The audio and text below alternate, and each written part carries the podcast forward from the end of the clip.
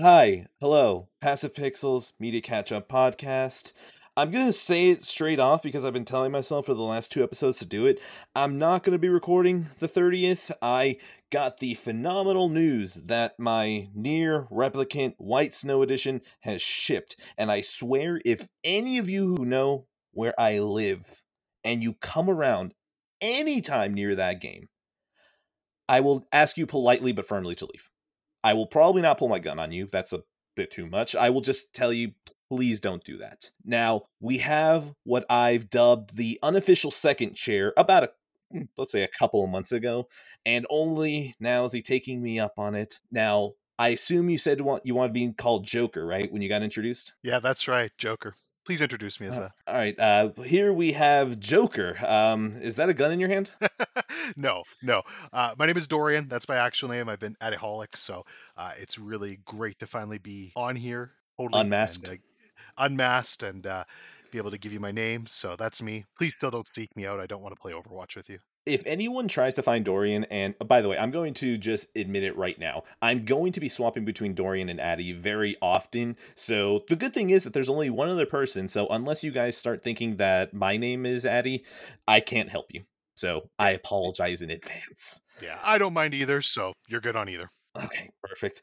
All right. If anything, uh, you had told me that your family heard this. How was that? Because I can tell you right now, whenever I edit and I can hear my own voice, it's fine. But I had a cousin who put me on his in his car through aux or Bluetooth. And I heard my voice through the Snapchat and I threw my phone out of instinct that I was like, I don't want this near I don't want this cursed image near me please get it away. well, it's funny. We had Easter dinner together not too long ago. You you guys celebrate Easter at the same time, right? That's the same Canada, America. I assume as much, but it's one of those things that Easter is one of those I don't pay attention to because they swap it all the time. Like th- there was that one time that it landed on 420 and I was just like, "What is going on now?" I don't understand how people tell this. I think I asked my parents too, like, "How do they determine Easter?" And my parents just told me they do. And I was like, I don't think that's an answer. yeah, I, I, mean, I guess it's just some. I guess it's the Easter Bunny get together with uh, a few important government officials, and they decide on a date. That's what I'm going to assume anyway. But I no, knew the CIA was involved. yeah, they always are. But no, so went over for Easter dinner, and they had listened to the one with the leftovers. So they're, so uh, they're like, "Hey, let's put it on the speaker, right? Because oh. it just it just dropped." And at first, I'm like, oh, this is a great idea. Let's do it. So then they put it on, and then I hear my voice. I'm like, no, this is a terrible idea. Let's stop. Let's stop. Oh, but no, they ended, up, they ended up listening to most of it. I sat there and cringed through most of it. Uh, but, you know, whatever. Hey, it was an experience. Oh, like you don't understand how uncomfortable I am. Like my AC is at 65 right now, and I feel like that's the first thing to make me shudder. yeah, it was. uh I don't know we uh, we won't talk about that. Okay, now I shout, shout out to you guys though. I'm sure you're listening again. Uh, uh, to to Dorian's family, I apologize so much that I brought him on and you were subjected to this. My fullest condolences. There are people that I can see on a daily basis when I go grocery shopping that I would never apologize to. But yet having not met any of you, I want you to know from the bottom of my heart, I apologize. Yeah, I echo that. I'm so sorry. I'm really way too cynical for this. What's your list? All right, so we got some good stuff. Uh, actually, I don't have much, uh, not nearly as much content as last week, but I got some good stuff. So, in mm. terms of movies and televisions, I'm still watching Mr. Robot. Uh, I watched mm. a fantastic little Thai movie called Ong Bak, and then I watched a movie called Bad Trip, a Netflix movie. And then in terms of video games, I finished Persona 4 Golden. Uh, I mm. played What Remains of Edith Finch, and I've been playing Halo 2. Oh, that's some good stuff. All right. Now, my list is probably going to be one that there's going to be two entries here that people are going to hear, and I'm immediately going to be called a hypocrite. Now, that's fine. I have a good explanation for them, and they're going to be the last ones I mention, at least in their section. I have one TV show, I have one, two, three, four, five movies, and I have two games. The TV show, I watched two more episodes of The Leftovers, episodes six and seven. I watched in movies Tenet, Akira, Perfect Blue, From Russia with Love, and Thunderball. The two games I played were Habroxia by, I don't know, some dude on the internet. I'm not exactly too sure who made it.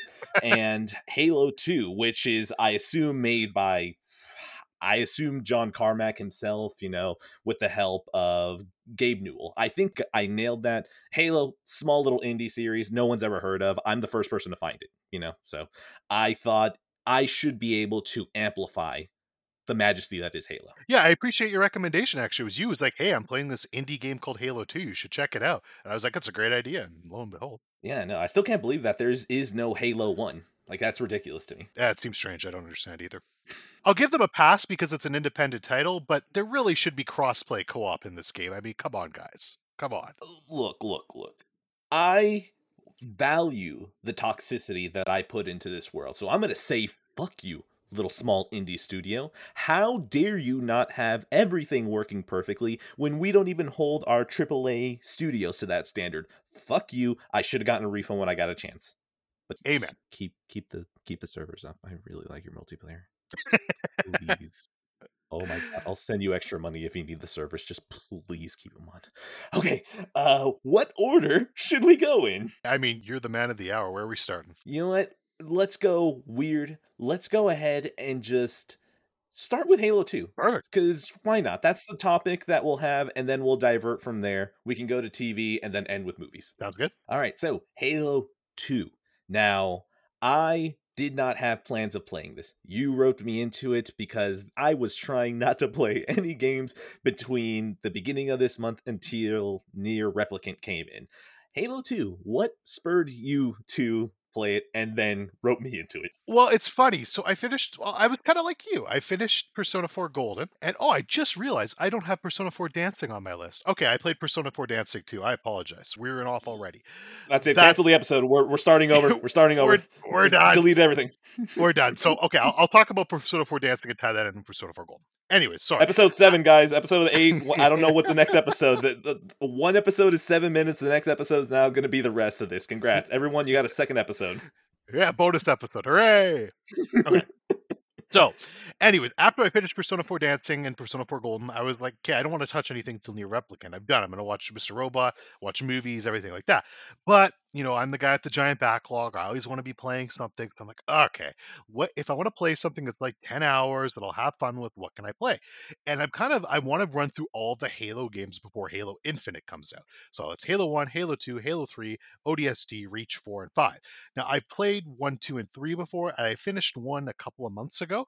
So I was like, you know what? This is a good time for 2. I'm kind of in the mood for a first person shooter. Let's do it up. Yeah, I'm curious. How did you feel about Halo 1? I really, really like Halo 1 a lot. Although it's funny, playing through this game is making me realize I don't think I liked Halo 1 as much as I thought I did because this is just better. This is Halo 1, and I still really like Halo 1. Don't get me wrong, I'm not going to throw it under the bus, but this mm. is making me realize everything that's good about Halo 1, I think Halo 2 just takes it and makes it a little bit better. It's just really fantastic for me, Halo 1, I played it for the first time probably a couple of years ago. I had my Xbox One S and I told myself this box is going to play Halo games and 360 games.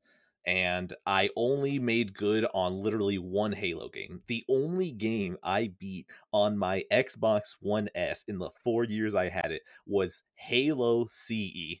That was it and I remember not even liking it. I don't understand how Halo 1, I don't think I liked it. It wasn't until that I co opted with my best friend that I was like, there we go. This is what Halo is.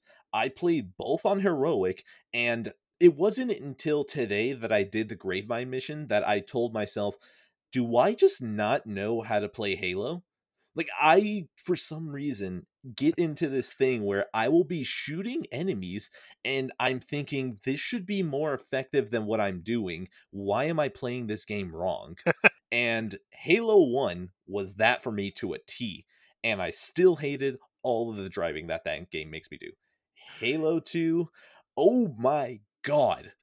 Ooh. Ooh, I'm not even talking about the campaign. I'm just talking about Halo 2 overall. Ooh, listen, my entire high school was Halo 2 swords and shotties, lockout, free for all, and system link between two Xboxes that were across the room.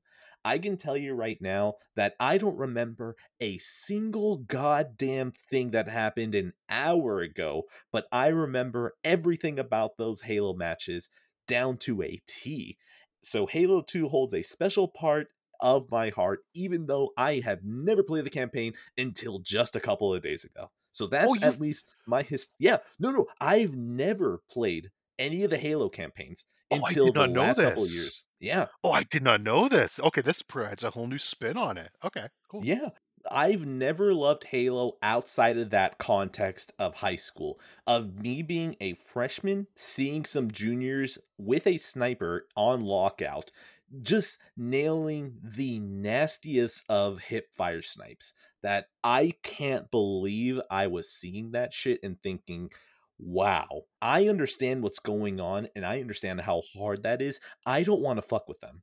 And I remember that I got so nasty with the plasma sword that I became competitive just with that thing. People would have shotguns. No, no, no, no, no, no.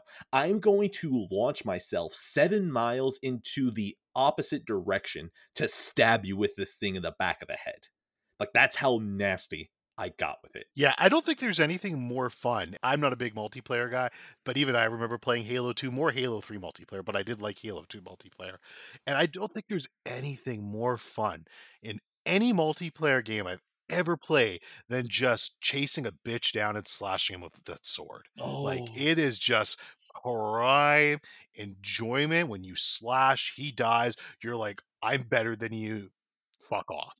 And I think that's oh, just so enjoyable. I just I've never been so happy to hear someone die outside of hearing like you stabbed them 2 minutes ago and they're still yelling their last death rattle. Like it's so satisfying and for some reason when you add a sword to it, oh, it's some good shit. Oh, so as you can tell, like that, it's so hilarious that I love Halo 2 so much just from that very specific settings that I've only played it in. It has to be these two weapons, this one map, it needs to be system linked, and it needs to be at in a school. Like th- there's so many caveats to how I love Halo 2 that it's so weird that no matter how much I praise Halo, it is just from like this fraction of a fraction of what it provided. That's totally fair. But now I'm curious. So you're playing through the campaign for the first time. How are you enjoying it? Um, uh, uh, how do I? this doesn't sound like I a glowing endorsement. no no no no no no is I'm conflicted.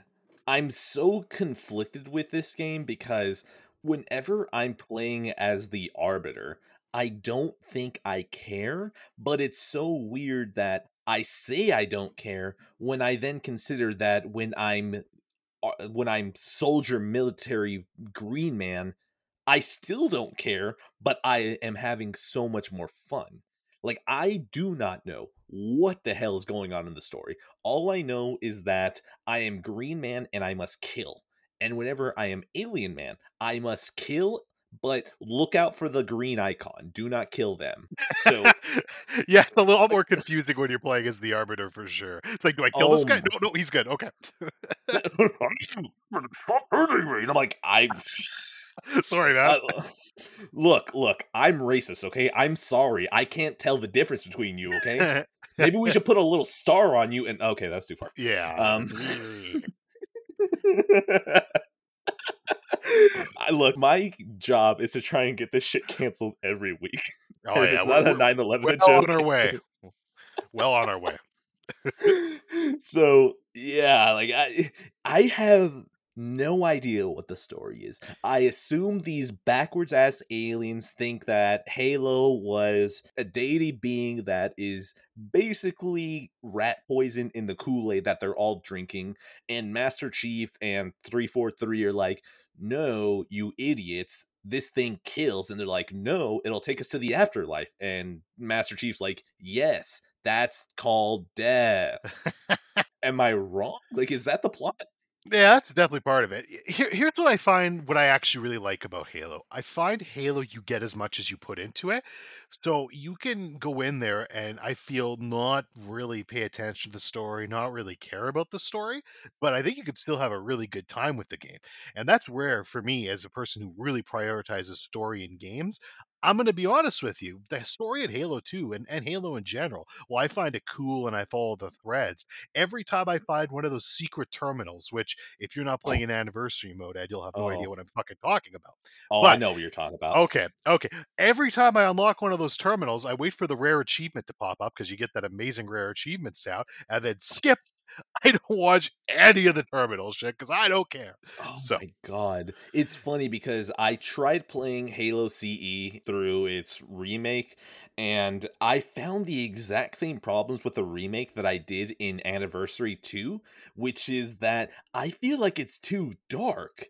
Like I don't understand. Like I'm so used to seeing the not visible, slightly visible and very visible icon and I would actually follow that. There used to be a period of time like in the PS3 when I had just a shitty TV, so I would bump it up as brightly as I could.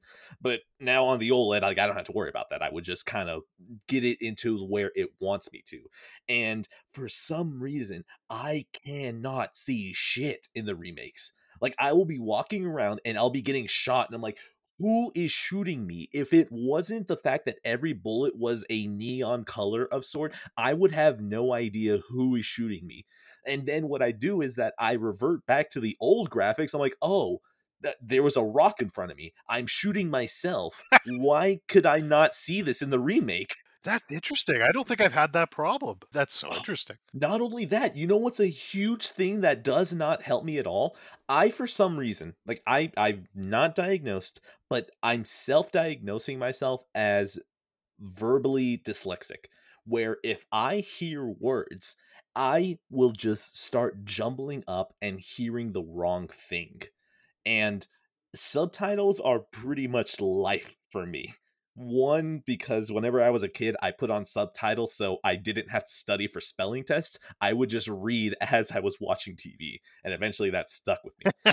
But playing Halo 2 and not having subtitles in the middle of gameplay, Cortana would be like, Chief, we need to.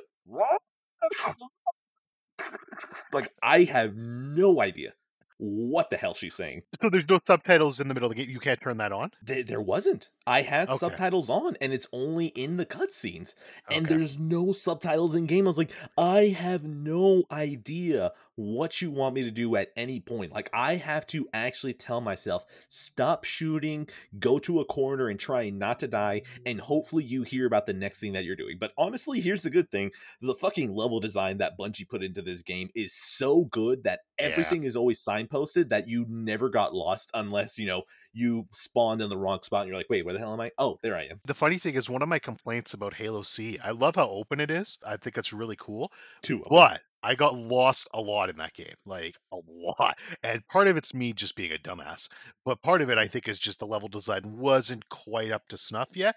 In Halo 2, completely gone. Like you just know where you're going at all times. The levels are really seamless, but they still feel open too. It's it's hard to do that, but it still feels open. And I appreciate it. I that. would argue that Halo 1 has open design and doesn't signpost intentionally.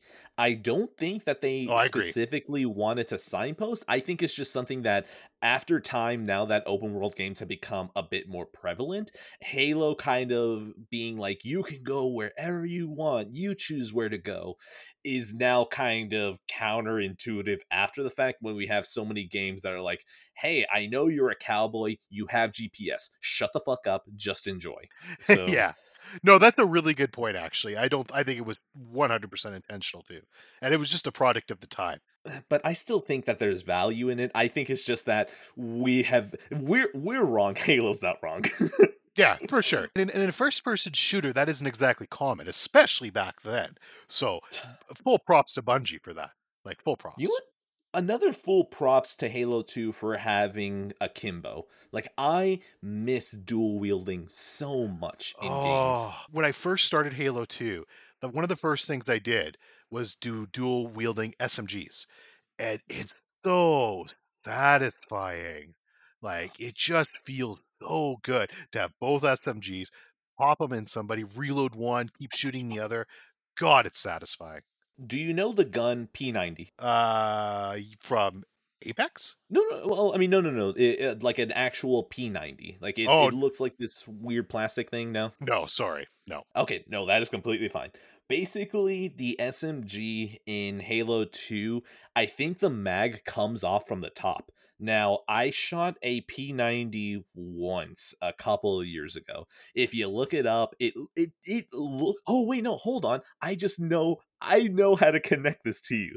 Do you remember the guns that the frogs would use in Metal Gear Solid 4? Yes, yes, I do. Okay. Yeah. That is a P90. Oh, okay. I can't believe I pulled that out. Oh, wow. Okay. Um, Okay. Yeah, yeah. Okay. so I got to remember, I'm in Canada. We have hockey sticks out here, uh, bats. We don't really do knives, but you can do like uh, a sharp fork. So just keep that in mind. I hate that in my head. I just imagine you guys like, ah, shit, we're being invaded, eh? And then you start taping like fucking knives to, to hockey sticks, and it's like, we're gonna get them. We're, we're gonna for sure get them this time. You're not wrong. That's, that's exactly how it goes down. hey, do you guys hear the Russians are invading? Oh, I've been keeping glass around my hockey stick for this reason. We're about to show them who the book did that. oh, you ready? Eh? So the reason that I even mention that is that the P90 has a magazine that loads up from the top, and it's so satisfying to click that in and then slap it on the gun. And seeing that the SMG in Halo 2 pops off from the top, dude, it's so fucking cool to just pop off a mag whenever you're holding two guns. I've gone uh, dual wielding at a range with two handguns, and when you're done and you drop both mags empty, oh god, you oh, it's such it's one of those satisfying moments that stays with you. You're like, damn, that was cool. And seeing him just pop that shit out for submachine guns is one of the coolest things ever. It's it's like maybe a total of 40 frames that you see the magazines flip out, but it's so cool. Yeah. No, that's really cool. Actually, I love that. Ah, dual wielding Halo 2, so fun. Now, how are you feeling about Anniversary? I assume you were playing mostly in Anniversary, right? Yeah, I switched a couple of times back and forth just to be like, oh man, it looked like that, and then switch back to anniversary. It's funny because I would go the opposite way. I would be in regular Halo 2. I would be like, huh, what does this look like? And then it swaps, and I'm like, I'm repulsed by it, and then jump back. Interesting, interesting. So why do you feel that way? Just is it because of the um what you said earlier? So no, that so what I meant earlier at least was talking about gameplay where I was like everything looks so dark and there are people that are like hiding ready to ruin me. The reason that I do not like Halo 2 or I mean Halo 2 Anniversary or even Halo CE Anniversary is that I don't like the new art style. Like it looks too busy. It for some reason feels too futuristic I don't know why, but I didn't like CE. I think because I thought that Halo was closer to Mass Effect, where it was very serious sci fi. Like, I look, I had played PlayStation pretty much my entire life, and it wasn't until Halo 2 at high school that I had ever played an Xbox console whatsoever. So on the outside, I was like, man, that Halo game, that Master Chief, I assume like there is some insane story and it's spanning and it's it's like fucking Star Wars. It's the Star Wars of video games. And when I get there and I play CE, I'm like, I really don't know what the hell this is. But once it clicked with me after watching a couple of Chris Ray Gun videos, it's some dude, you know, it's some dude on YouTube. I don't know who he is, right? Um, he Some made a independent guy. of. Yeah, some some dork. Okay, no, no, no. I can't. No, I can't do that. Chris is too Be much. nice to Chris Christopher. will, dude. Chris Ray Gun is way too fucking funny for me to make fun of him. Okay, he will wreck my shit just from hearing my voice. He's going to demolish me. Like Oh, yeah. I'm, I'm good. He has like psychic wavelengths that pick up on like anyone talking shit, and he'll just smack back. I think I just got a Twitter notification from him. I'm gonna have to. I'm gonna have to go underground. Um, now Halo, once he explained it that it's kind of offbeat and kind of campy, it clicked immediately. I was like, "Oh, how the hell was I not paying attention to Sergeant at all?" Like this man is a one-line machine. He's like, "Oh, you you new Marines have it so easy. Back in my day, we had two sticks and a rock, and we had to share the rock." And I'm like, "Oh my god, how did this completely fly under the radar when I was trying to look for something different that wasn't there?" So once that clicked in, I started really enjoying it. And the reason for me not liking the remastered graphics is that it doesn't feel like it fits. The graphic style for the anniversary games is what I thought Halo was before I finally understood what Halo was. That's interesting. That's interesting. Like I feel like it's the, the new graphic style feels like it takes itself too seriously while at least the old style because it is old and dated just feels like this is pulp this is fun. We're just look, there's gonna be some crazy space aliens. There's a dude whose mandibles move in four different directions. There's no way he should be able to make the sounds that he does with his voice, but shut up, go with it. And you're like, okay, yeah, you're in a goofy tone. I'm not going to take it that seriously. That art style, with the way that it dramatically tries to put every person, like I don't even remember the was it the commander's daughter or something? Uh, whatever she does, I just feel like every single time I would switch over to the remastered graphics, I would look at her and she's doing something so serious. She's over here, she's typing out on her keyboard, and I'm just thinking, ah, this feels too serious. I don't like this. And then I would just go back to the normal graphics. Yeah, that's fair. I, I understand that perspective. I guess again, it kind of all goes back a little bit. Like I put a little bit more stock into the Halo story. Like I followed them. Like I know up to at least Halo Three, so I can mm. appreciate what they were trying to do with it. Like especially the cutscenes, uh, they're just so beautifully done, and it's no doubt more serious, more dark, and they definitely go that direction with it. But I really I just guess I felt a sort of appreciation to what they were trying to do and modernize it and make it more serious of a tone and kind of bring it into this century. So I, I can understand wanting to be a purist and playing it on the original. In fact, I believe most people for Halo CE, the first one, I think they prefer playing it on the original one, but I even did that one in the new graphics. So I guess it comes down to personal preference for that one like mm. really at the end of the day it's just kind of how you want to play your halo do you know the technical reason why people preferred original halo over the remastered I believe it had something to do with like there were actually textures missing or something like that. Like you could there, there were areas that like weren't textured properly, so you could either drop or shoot the wrong thing, if I recall. You are correct. I feel like you understand it, but I'm going to explain it for everyone else because I'm pretty sure yeah. there aren't many people who have played Halo. You can explain it better, I'm sure too. That's such an insane statement. I just said there aren't that many people who have played Halo but there are so many people who are in my family or friends who have not played Halo. Jesus. Okay. uh imagine if you were playing the exact same game, you were standing in the exact same spot and you were looking at a tree and in one game the tree has leaves that will block the bullets and then there's one where the graphics don't even show leaves since you can swap back and forth between these two while it may look like you can shoot through the tree because it doesn't have leaves technically the leaves are still there. So if you were to shoot, the bullet wouldn't go through, but the game is like, no, but if you swap to the other graphics, there's a tree there that's blocking your sight. So, in other words, the game had a new graphics system, but it didn't take into account, hey, if you're trying to shoot through this little crevice, that crevice is available. No, because the original game did not account for that crevice, so that's not there. Uh, so that's kind of the reason why people don't exactly like playing the remastered Halo one and instead play just the original one because it's accurate to what you're looking at. Yeah, I definitely agree that's a lot bigger a problem for sure. Mm, I mean, hell, uh, there are some moments in that game that, like, everyone talks about the bridge with the snipers. Like, that's uh, ridiculous to get through. And if you're trying to catch every little crevice that you can to try and catch as many bullets as you can towards them, like, that's going to be hugely detrimental if you can't actually land shots. Absolutely. Now, Halo 2, there is one thing that I do have to praise the anniversary for, but not entirely. The redone music is so good. Oh my god, it's fantastic. Oh, it's so annoying to me that I go back to the original and the music just sounds like it was MIDI and it sounds like it's running at, like at 128 kilobytes a second. I'm like, listen, that game had a huge budget in 2001. It is 2020 and I'm recording it in like 320 kilobyte, like vastly superior to what an Xbox was doing 20 years ago. That's insane.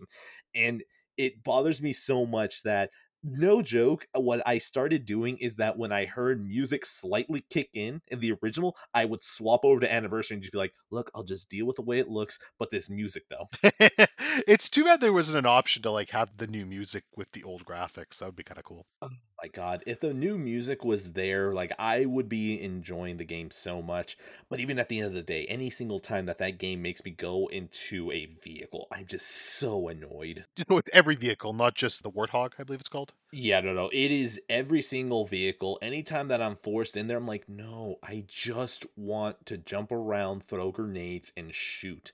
Anytime that I'm in a vehicle, I'm like, I don't want to be doing this. The only time I have fun is in the gigantic tank. Um, it's funny. I kept calling her Sheila because of Red versus Blue. So I was just like, oh man, I'm getting into the Sheila. I loved driving that thing because it was so ridiculously powerful that everything you shoot becomes at the mercy of the physics engine. And seeing the ghosts flip out whenever you hit them with that huge shell is so fucking funny to me. Like I'm just a five year old giddying at like a toy flying. I'm like, look at him, he's ragdolling out of it, and then you just keep shooting it. Like that was the only fun I had in the vehicle, and it wasn't even because of the vehicle. I don't mind the vehicles necessarily. Like I don't mind vehicles in that type of game. They just control like such shit. I'm sorry, but they do. Like the actual way like you have to control with the two analog sticks, it just feels so dated and I can't stand it. That's what ruins it for me personally. I don't like any game that doesn't let me just press a button and accelerate. If you make me use Yeah, a joystick to I agree. move, like, oh, why are you making me do this? Look, at least just look, I understand it's the early 2000s. Press a button to drive. I understand triggers didn't make sense yet. Please don't put it to the joystick. Oh my god. Ugh. Yeah, I, I completely agree with that, eh, and I hope nobody ever does that in the future. That seems like a 2000s thing, and hopefully gone. Hopefully, You hear me, Rocksteady? Fucking don't do it. Oh wait, hold on. We're six years late. did they do it? Oh no no! Don't you remember that in the tank parts of the Batmobile you Is couldn't it? accelerate? Oh my god, I probably blocked that out of my mind to be honest. I'm so sorry that I brought up a repressed memory that you had that got pulled out of me from Halo. Oh god, yeah, okay, yeah, it's it's like flooding back to me right now. Fuck the Batmobile. Anyway, Yeah. It's so sad because Halo 2 and and Arkham Knight are now in the same category of like, man, this game is so good. Don't make me fucking drive. it's sad but true. Uh, Halo 2, let me see. Game, uh, game do be fun. Graphics, graphics be pretty, but not what I want. Oh, sound design. That's because there's one thing. I specifically wanted to shout out the soundtrack that was redone because shit, that's just good.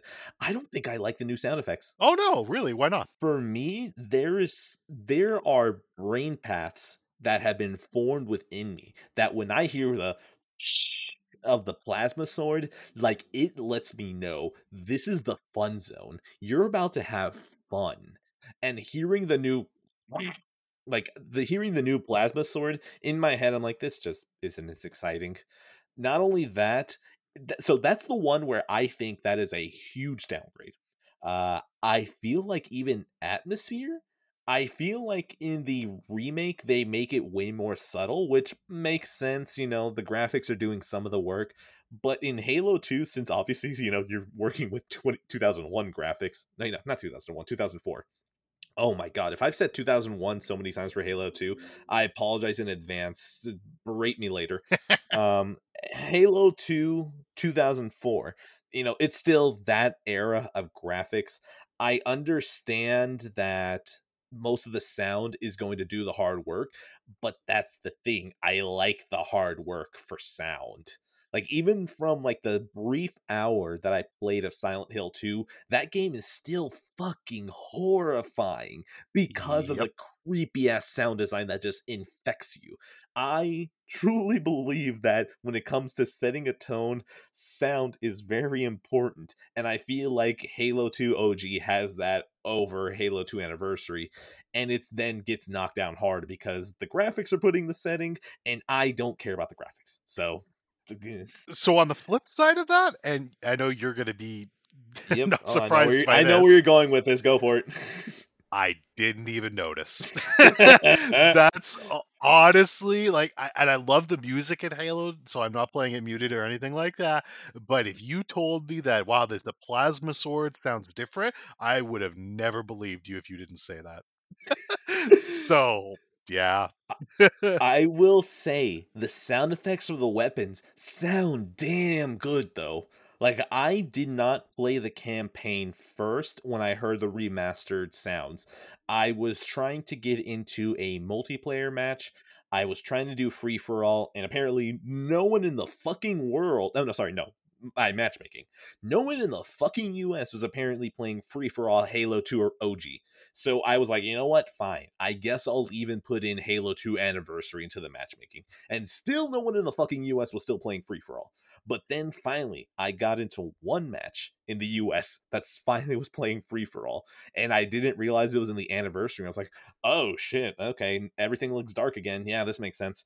and I start using the BR, and the BR has a crunchy sound to it. Like it's like I was like, holy shit, this sounds great. But I like this. Like it's undeniable that the sound design in Halo 2 Anniversary for their weapons, except the sword, is better, but I still like the OG one, and I can't really explain why. And I don't think it's nostalgia because the only two things I'm nostalgic about in this game is the sword and the shotgun because I never used any other weapons. So I have no explanation as to why I like the original sound effects for all the guns as opposed to the anniversary one. Yeah, that's really interesting. I think I'm not done Halo 2 yet. I've, I've got a few missions left. So I don't know. Maybe I'll try play a level on the OG one and just kind of see if I could spot out some of these sound effect differences you're talking about because now I'm curious. Oh, the sword is probably the most insulting one because I hold that sword near and dear to my heart. Like, for some reason, Bungie has given me my two favorite weapons of any video game ever. There is a shotgun in Destiny that, no joke, had it been in Destiny 2, I would have bought Destiny 2 day one. I was so heavy on the Destiny train, and I told myself just some arbitrary rule that if the invective shotgun is in Destiny 2 day one, I will buy it day one and continue the train. And then the invective was not there, and I told myself, thank God I'm off this train, and then stopped. Man, you had that big a connection with the shotgun, eh? Oh, you that shotgun was my fucking life. Like I'm gonna start calling you Boozer. Oh, but here's the thing: I'm always clothed. fucking hate that. That's a meme now. I fucking hate it. Should have fucking stayed canceled. Okay. I love that invective shotgun. It had this crunchy sound to it that sounds like a lion biting into something and every other big cat just growling at the same time. Like it's an incredible sound. And the best part is is that this shotgun would reload ammo naturally over time. So if you ran out of ammo, no you didn't, give it a couple of minutes. So that thing was dominant. That's That's, really my cool. favorite shotgun. Yeah, I could see why. And that is my definite favorite weapon. And then the sword. Bungie has created two of my favorite weapons, and this is the first time I've come to realize that. I love that sword, everything about it. I love how if you're looking at an enemy who is three stories above, you're like, uh, red reticle, I'm gonna fucking and just oh, I don't know if there's a more satisfying feeling. It's very, very cool. the uppercutting that you do with this sword is just oh my god i love the animations where it just feels like you're like i'm going to plunge this so deep into you that by the time it gets to the other side of your body you're going to be dead Yep, and then you can turn Ugh. around and see some limbs missing from the flood specifically. It's it's pretty cool. Dude, it's funny. The last mission that I played was uh going for the gondola uh through I don't even remember. I think you're trying to go find the key or something. I was fighting the flood and As the I Arbiter, right? really sh- Yes, Yeah. correct. And I really shouldn't have been using the sword because I was launching myself off of this gondola more often than not. Oh, I did And the I- but same I was like I told myself I was like, but the sword is fun time and I'm here to have fun. I don't care how many times I die. I know it's heroic and one shotgun blast will kill me. I am here to have fun, damn it. And I just started slashing. Oh. You see, I feel like I love talking about Halo more than playing Halo. That's fair. It's a very fun game to play, which again, not usually my type of game, but which I could appreciate these types of games. It's great. I'm now gonna make the title not my type of game. Yeah, fair. There you go. no, because like I just I, I feel like as an introduction for you, that's a good way to have it. Oh, how I just don't like fun. Yeah, totally. Oh no, It's no, true, I by meant the way. like it's. no, I was gonna say it feels like every like it's it's a coin flip of if you'll say that about a game. Like it's not my type of game. It's true. I, I I talk about so many games that are not usually my type of game on here. It's I don't know. Maybe they are my type of fucking game. Who knows? I look. uh, Well, no, no, we'll we'll get there. Well. No, I'm gonna drop it. I'm gonna drop it. I'm gonna drop it because I was about to talk about two of the movies, but I'm like, no, we're not gonna get there. We'll we'll get to my explanation then. All right, Alright. sounds good. I feel like I made my peace with Halo 2. How about you? Yeah, great game. I like Halo. Gonna play more of it. All right, we'll probably talk about it in literally a month because, like I said again, I'm not recording on the 30th. That is time for me to relax and finish my second playthrough of NieR Replicant. Yes, I said second. The game comes out on the 23rd. Watch me. So, uh, that's Halo 2. Do we want to keep going with games? Uh, we can knock off mine if you want, because that's your only game, right? Uh, the other one is Habroxia. So if anything, Okay. we'll make a quick pit stop there. Uh, Habroxia, uh, highly recommended. Just because I want you to give Colin Moriarty money. I've played ten minutes of it. That's it. I played ten minutes. I pulled my Vita out during Easter. I played for it a little bit, and then someone told me, "Hey, we can throw water balloons at children." I was like, "Fuck yeah, we get to fuck up children." I'm in, and I put away my Vita. so, uh, like, oh, you don't understand. I could throw water balloons at children all day. That's a Oh, that's a pastime for me. So, yeah, Habroxia. I don't really have much to say outside of, man, I'm bad at this. I don't think I know how to play this either. Like, I, I, it's so weird whenever I get to a game where I'm like, but I've been playing games my entire life. How is it that I don't understand what I'm supposed to be doing? I would just keep playing and then die and then get more points and then upgrade and then get through it. I'm like, I feel like I'm playing this wrong though, but I'm just going to keep playing anyways. But like I said, it was 10 minutes. Just give Colin Moriarty money, okay? I like the guy. Just do that. Yeah, he's a good guy. Uh, funny enough, you played more than I did. I played about five minutes of think. Uh, and I had the same experience. I'm like, damn, this is fun, but holy shit, am I bad at it? So uh, I would like to get back to it, definitely. I actually, I don't really play a lot of handheld games, but I think this is one that would be better on handheld. So I might Hmm. actually dust off the Vita at some point and give it a shot. this is the perfect game that whenever you see someone pull out a gacha game on their phone, you're like, but we have the Vita and we have Habroxia. 100%. Why are you still playing Fire Emblem on that thing?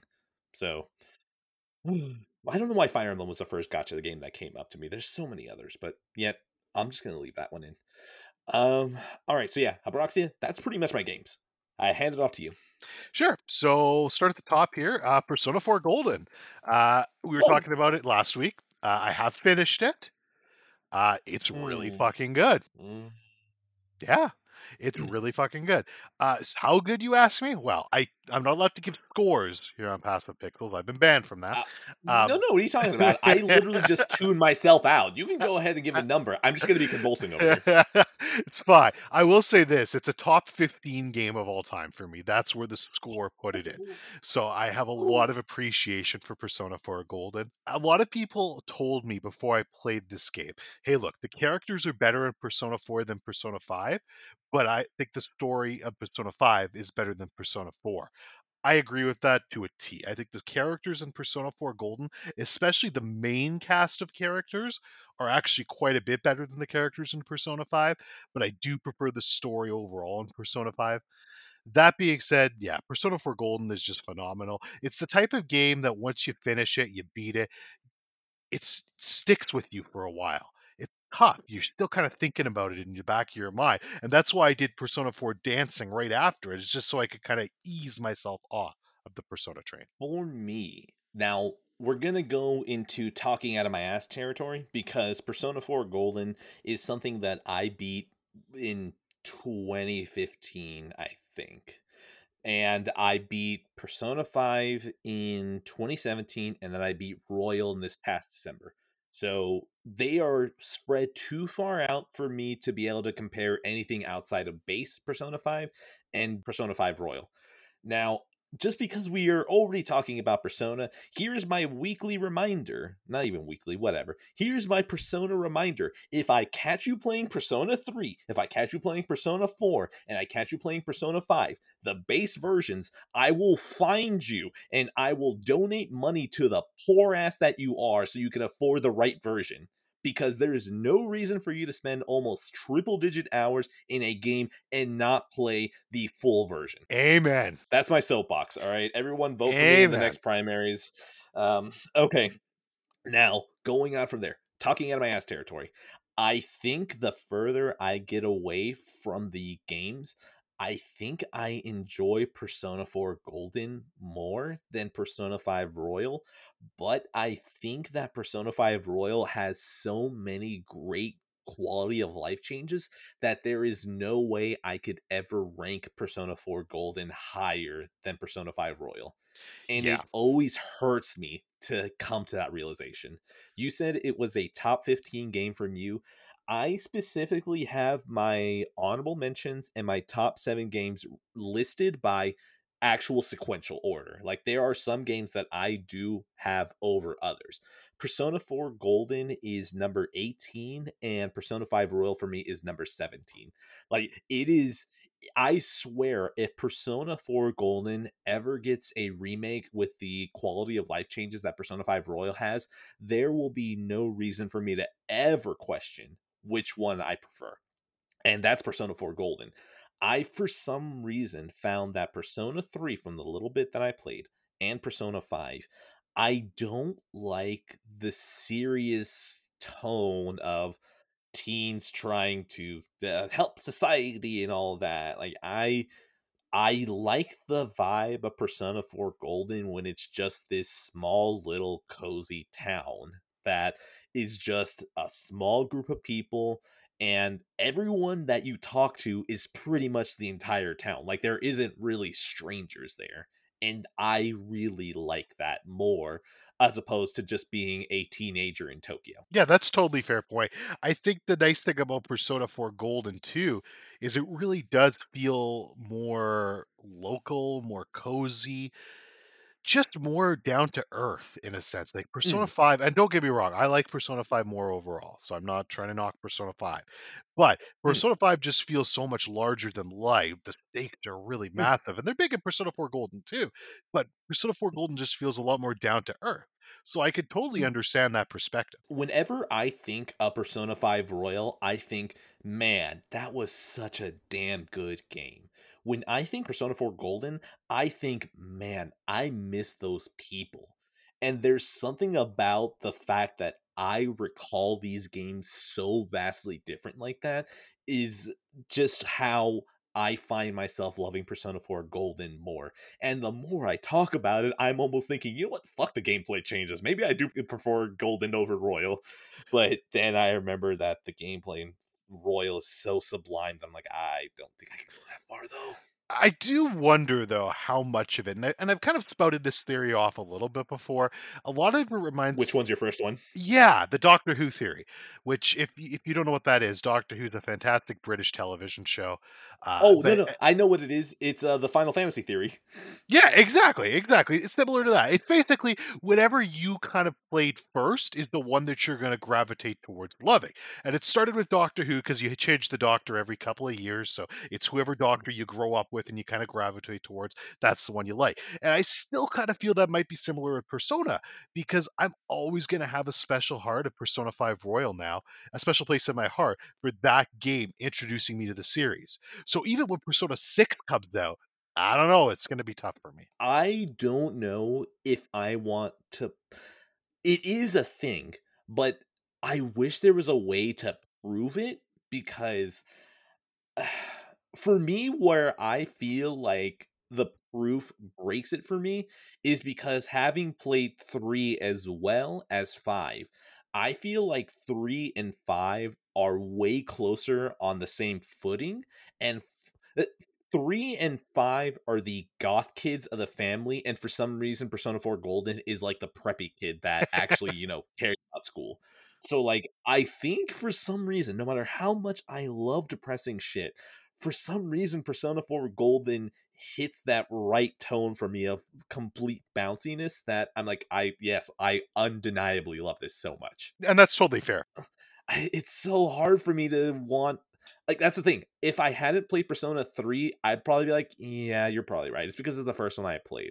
But because I've even played some of 3 and it has some of the same tone as 5, I feel like that's where the moment goes, okay, but if it's both of them, then it is that I like 4 more. But then again, the devil's advocate is saying, well, if three is like five, then of course you're going to side with four because you're just going to say three is five. So at that point, you're just separating them. If six has a bouncy tone and I like four more than six, then that's when I feel like I'm ready to accept the Final Fantasy theory, the Doctor Who theory, the the series entry theory.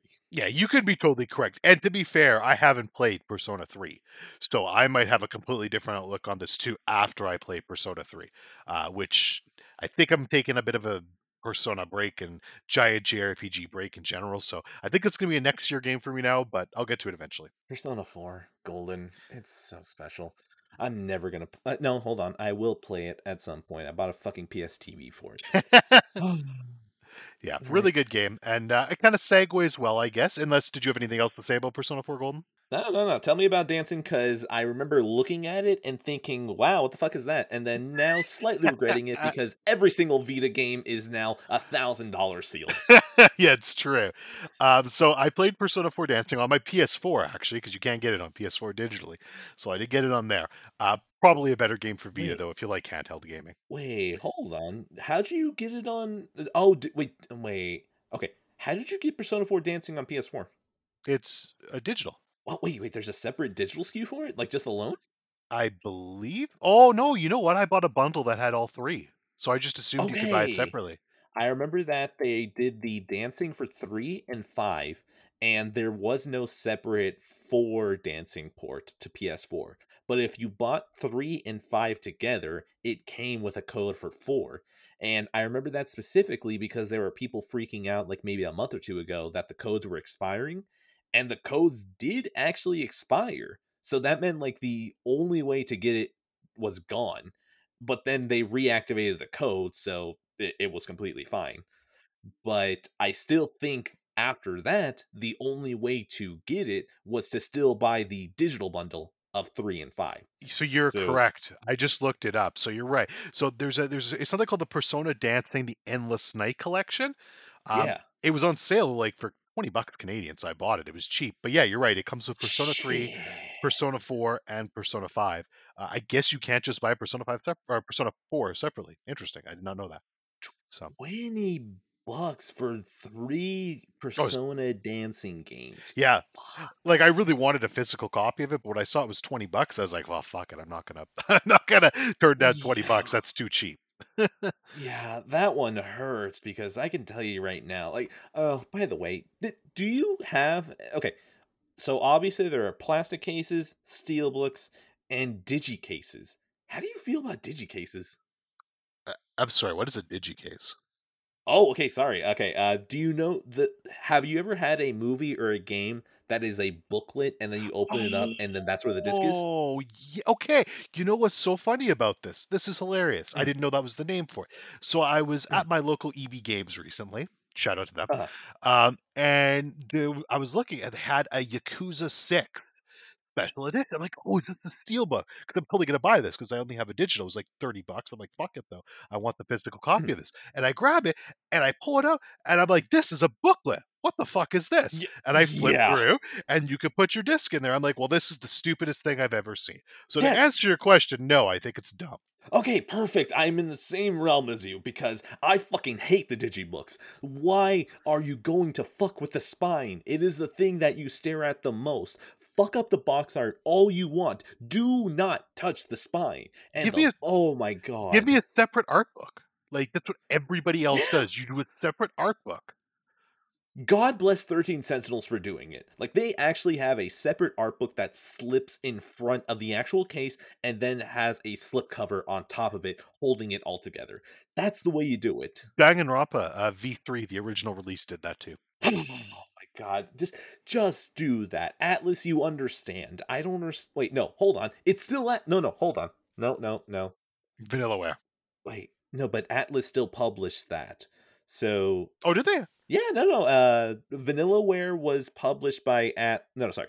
Thirteen Sentinels was developed by Vanillaware, and it was published by Atlus. Okay. And that was the main reason I had gotten it for you because Atlus games dry up real fucking quick. So I was like, yeah. Yes, I do know mhm. that. So if you if you didn't jump in and Canada was completely out of copies, I was like, well, we Yeah, need to do fun. this now or it's not happening. Yeah, and you know me how I like my physical copies. Which, by the way, to just circle back to what you said about the spine, fucking up the spine, when I was putting all my steelbooks together, I talked to you about this earlier. The Catherine steelbook has nothing on the spine, and that drives me absolutely nuts. Wait, oh, wait, do you? No. Did, wait, did you buy the super special edition or just No. the steelbook launch? Just the steelbook launch. Oh, you you got you Canadians got fucked. Oh Did yours have something on the spine? Yeah, no, no. I the steel book is there, and then there's a plastic slipcover, not not the cardboard slipcover. Oh, There's no, a no. Okay, we have that too. Oh wait, oh you mean on the actual on the steelbook steelbook itself? itself. Yes, because I like to have my steel book separately without the plastic piece on it. Wait, oh you're you- you're raw dogging the steelbooks? Oh yeah, always. Oh, oh, no, no, no, oh, no, no, no. Where do you put them? I just put them near each other. Is it, why did they get scratched that easily? No, no, no. I mean, like the the slip cover to the steelbook. Like you just put that somewhere. Like Well, I, I put them aside. So not every steelbook comes with that slipcover. So it's kind of, I, I don't like the inconsistency of it. So I just take them all off normally. Like the only ones oh, that so I have I have six steelbooks, and the only ones that actually came with the slipcover were Yakuza Kiwami 2 and Catherine. you're not wrong. It did annoy me for a small period of time when I had an early amount of steelbooks that I had a Last Guardian steelbook that didn't have the blue PS4 tag at the very top of the spine. So I get that, but I'm also a psychotic person that even for things that have a cardboard wrapping on it, I cannot bring myself to throw away.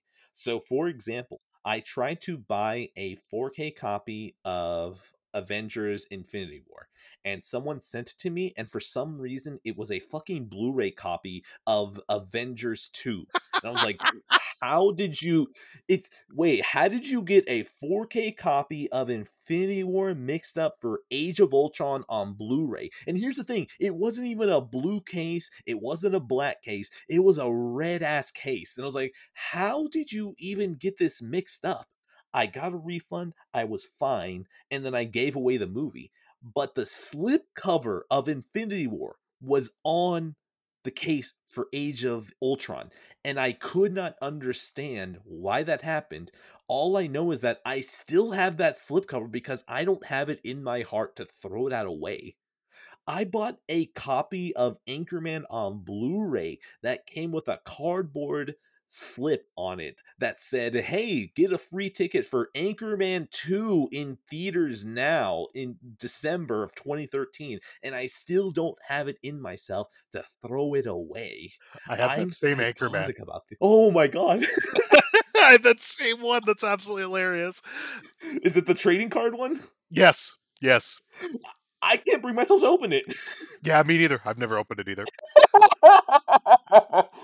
like I can if it's a slip cover on a case, I keep it. I put it off to the side somewhere where I can't see it, or else it'll drive me Oh, insane. Oh, so I still have that. I, I so just to be clear, I did not throw out my slip covers. Oh, They're still oh, they're still they're still to the side. I just wish like I would like to keep them off because I like the uniformity better. I just wish the Catherine one said Catherine on it.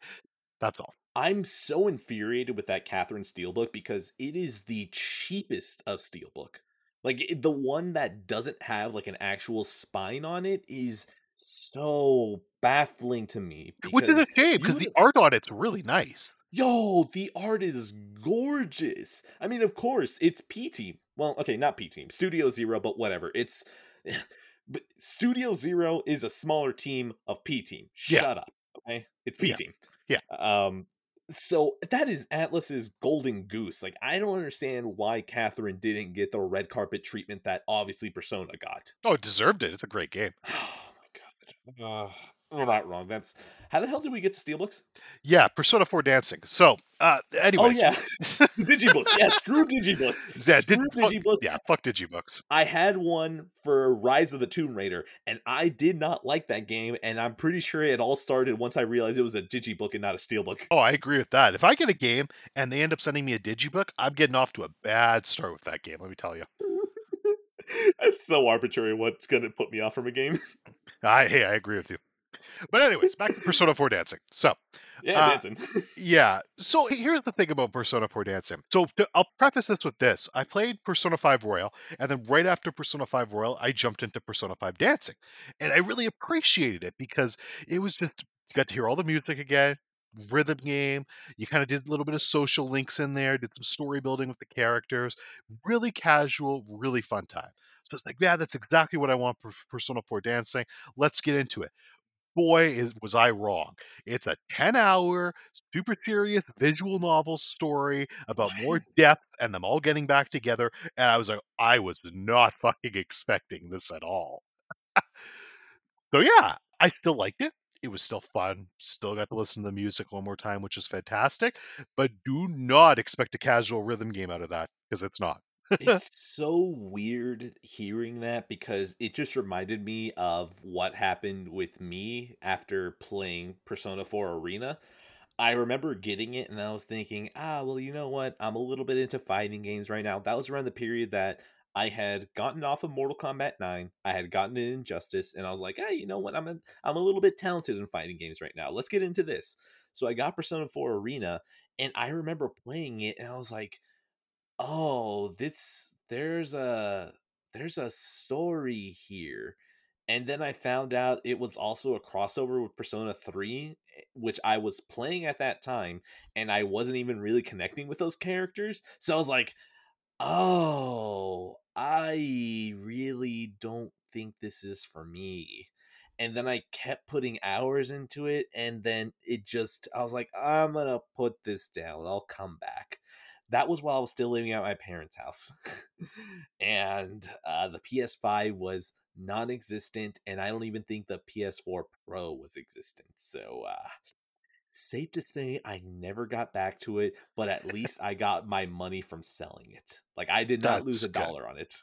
That's good. That's good. It's funny too. You mentioned that because I actually want to go back and play have the Persona 4 fighting game at some point. Not now, but at some. I feel like you should put that off if for some reason Persona 3 actually does get a remake and we live in a universe that occasionally gives us a fucking bone, you know, then I feel like that's the time to break out Persona 4 Arena because at that point you're going to be getting two casts of characters that you really like, so that'll probably help you out. That's a really good point, actually. Because I might, hmm. what I might do is I'll do Persona 3, then the Persona 3 dancing game, and then if I wanted to and I really like those characters, I could just jump right into the fighting game. Yeah, that's the thing. Of course, what is my opinion about this game if I just put in that that like I didn't even put that much. I just realized it was something that I wasn't feeling.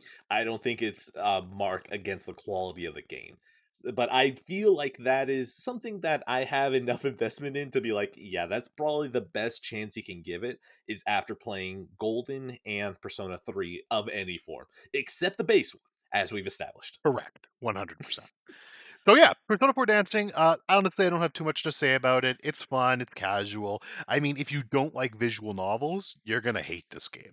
But the music carries it. I don't really love visual novels, but it, the music's good enough. I was like, okay, let's go through this. Let's have one more adventure with these characters because I'll probably never touch them again. So I am right now looking up your affection P for dancing. Oh, oh, and so I'm good. going to keep this tab open for later. I'm not going to listen to it right now, or else it'll be just three minutes of me going, "Yeah." It's content. Content. I'm going to turn into DMX. Re- Rest Rest in peace, peace, DMX. God, you gave us so much entertainment. I just I Oh, started barking around my house once I heard that he died. I was like, I'm just going to like I'm going to fucking let loose. That's the best way. Like even my wife joined that's in. the best way you can honor him. I'm sorry. I I said that out loud of me barking around the house and then my wife joining me and I just imagine what kind of freaky fucky sex shit that my neighbors probably thought we were doing. oh my god. the reading newspaper. Like what the? I've never seen. Have you ever seen them walk a dog? I've never seen them. What the fuck's going on there? uh, all right, that's games. Uh, at least on my end, I assume Persona 4 Dancing was the last game you had. No, uh, one more game. Uh, short one Oh, though. Uh, okay. what what remains of Edith Finch? Ooh. Now, please tell me about this one because uh, mm, no, I so I'm always so close to talking about my connection to this game, but the, if if you go into spoilers, then I'll mention it. Okay, so what remains of Edith Finch is a small little independent game, um, and honestly, I had a really really good time with it. Um, I didn't know really what to expect. Uh, generally, games like this that are you know three hours or less, they're kind of hit or miss for me sometimes because you know I'm a story person. You don't get a lot of time to connect and kind of do a good narrative with that sort of thing. But I have to say, this one was just really good. Uh, the story I thought was absolutely beautiful. Game design, you know, I don't, I know you mentioned spoilers, so I don't really want to do too much in spoilers because I feel like this is the type of game that a lot of people will just be like, ah, fuck it, I'll listen to this. I'm never going to play it. But I really think you should try this game and try to keep it away from spoilers. Uh, it's on Xbox Game Pass. It's uh, on PS Plus if you've had PS Plus at that certain point. So there's a lot of ways to get this game for free and play it. But yeah, like the game design's just really cool. The way they kind of weave some of the music into here is really great. The only complaint I really had about the game, so minor spoilers, each character you basically meet in the game has their own separate little story section, and they kind of change the gameplay loop a little bit for each part of that. And some of them I feel are a little bit lackluster compared to some, but yeah, overall, I just really enjoyed my time and my experience with that. Fantastic game. All right. Now, talk to me. What is the the first two if you were writing a blurb on the back of the box for this game and I'm reading this, what would be on there to make me go, "Oh, wow, yeah, this sounds interesting. I should play this." What would I say? I would probably say, can I do three words? So you know how whenever you flip the back of the box it just has like like, "Oh, on a quest for revenge, this man will go to the ends of the earth, blah blah blah blah blah." Like like what is the thing that the developer would put on the back of the box to say, "Hey, this is the best way we can sell our game. Hey, aren't you interested from the hook that we wrote in here? Don't you want to take our game up to the register?" like like what that's the thing i'm trying to guide you into a way to spoiler free explain what the game is but without telling you you know like hey it's just spoiler free I mean, the this is gonna sound really bad, but the best way I could put it is kind of life sucks, yo. So spend some of that time playing soul. this game. and I know that's, and I know that sounds, Fucking soul. I know that sounds ridiculous, but the kind of the, the uh, okay, this isn't really a spoiler, just basic premise of the story.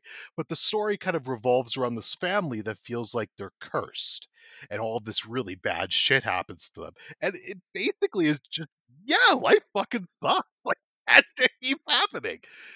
but it has a very poignant message at the end. I feel it. It's really good. Oh, I love life sucks stories. Yeah, honestly. really do. Well, Ed, you're a fan of depressing games, so you really should Oh, try this game at some point. This will so be oh, right up your fucking alley. All right. Okay. Now we're going to. I'm going to jump into spoilers because I do want to talk to Addie Brandon Moosenton about this one. So, three, two, one. My only experience with Edith Finch is that I had the unfinished Swan on PS3. I had this game. I think I bought it because it was around the same time when PlayStation was putting out Indies Hard. And I think there were three indie games that were released around the same time that they put on the same pedestal. I don't remember the third one, but the two other games were The Unfinished Swan and fucking Journey. So I was like, okay, if you are being put in that pantheon, I owe it to myself to buy it. So I bought it and I never played it. I put like an hour or two into it and I was like, I'm enjoying this. And then I just never came back to it. Now, what ended up happening, I remember, is that I think I watched the movie Sinister very late at night.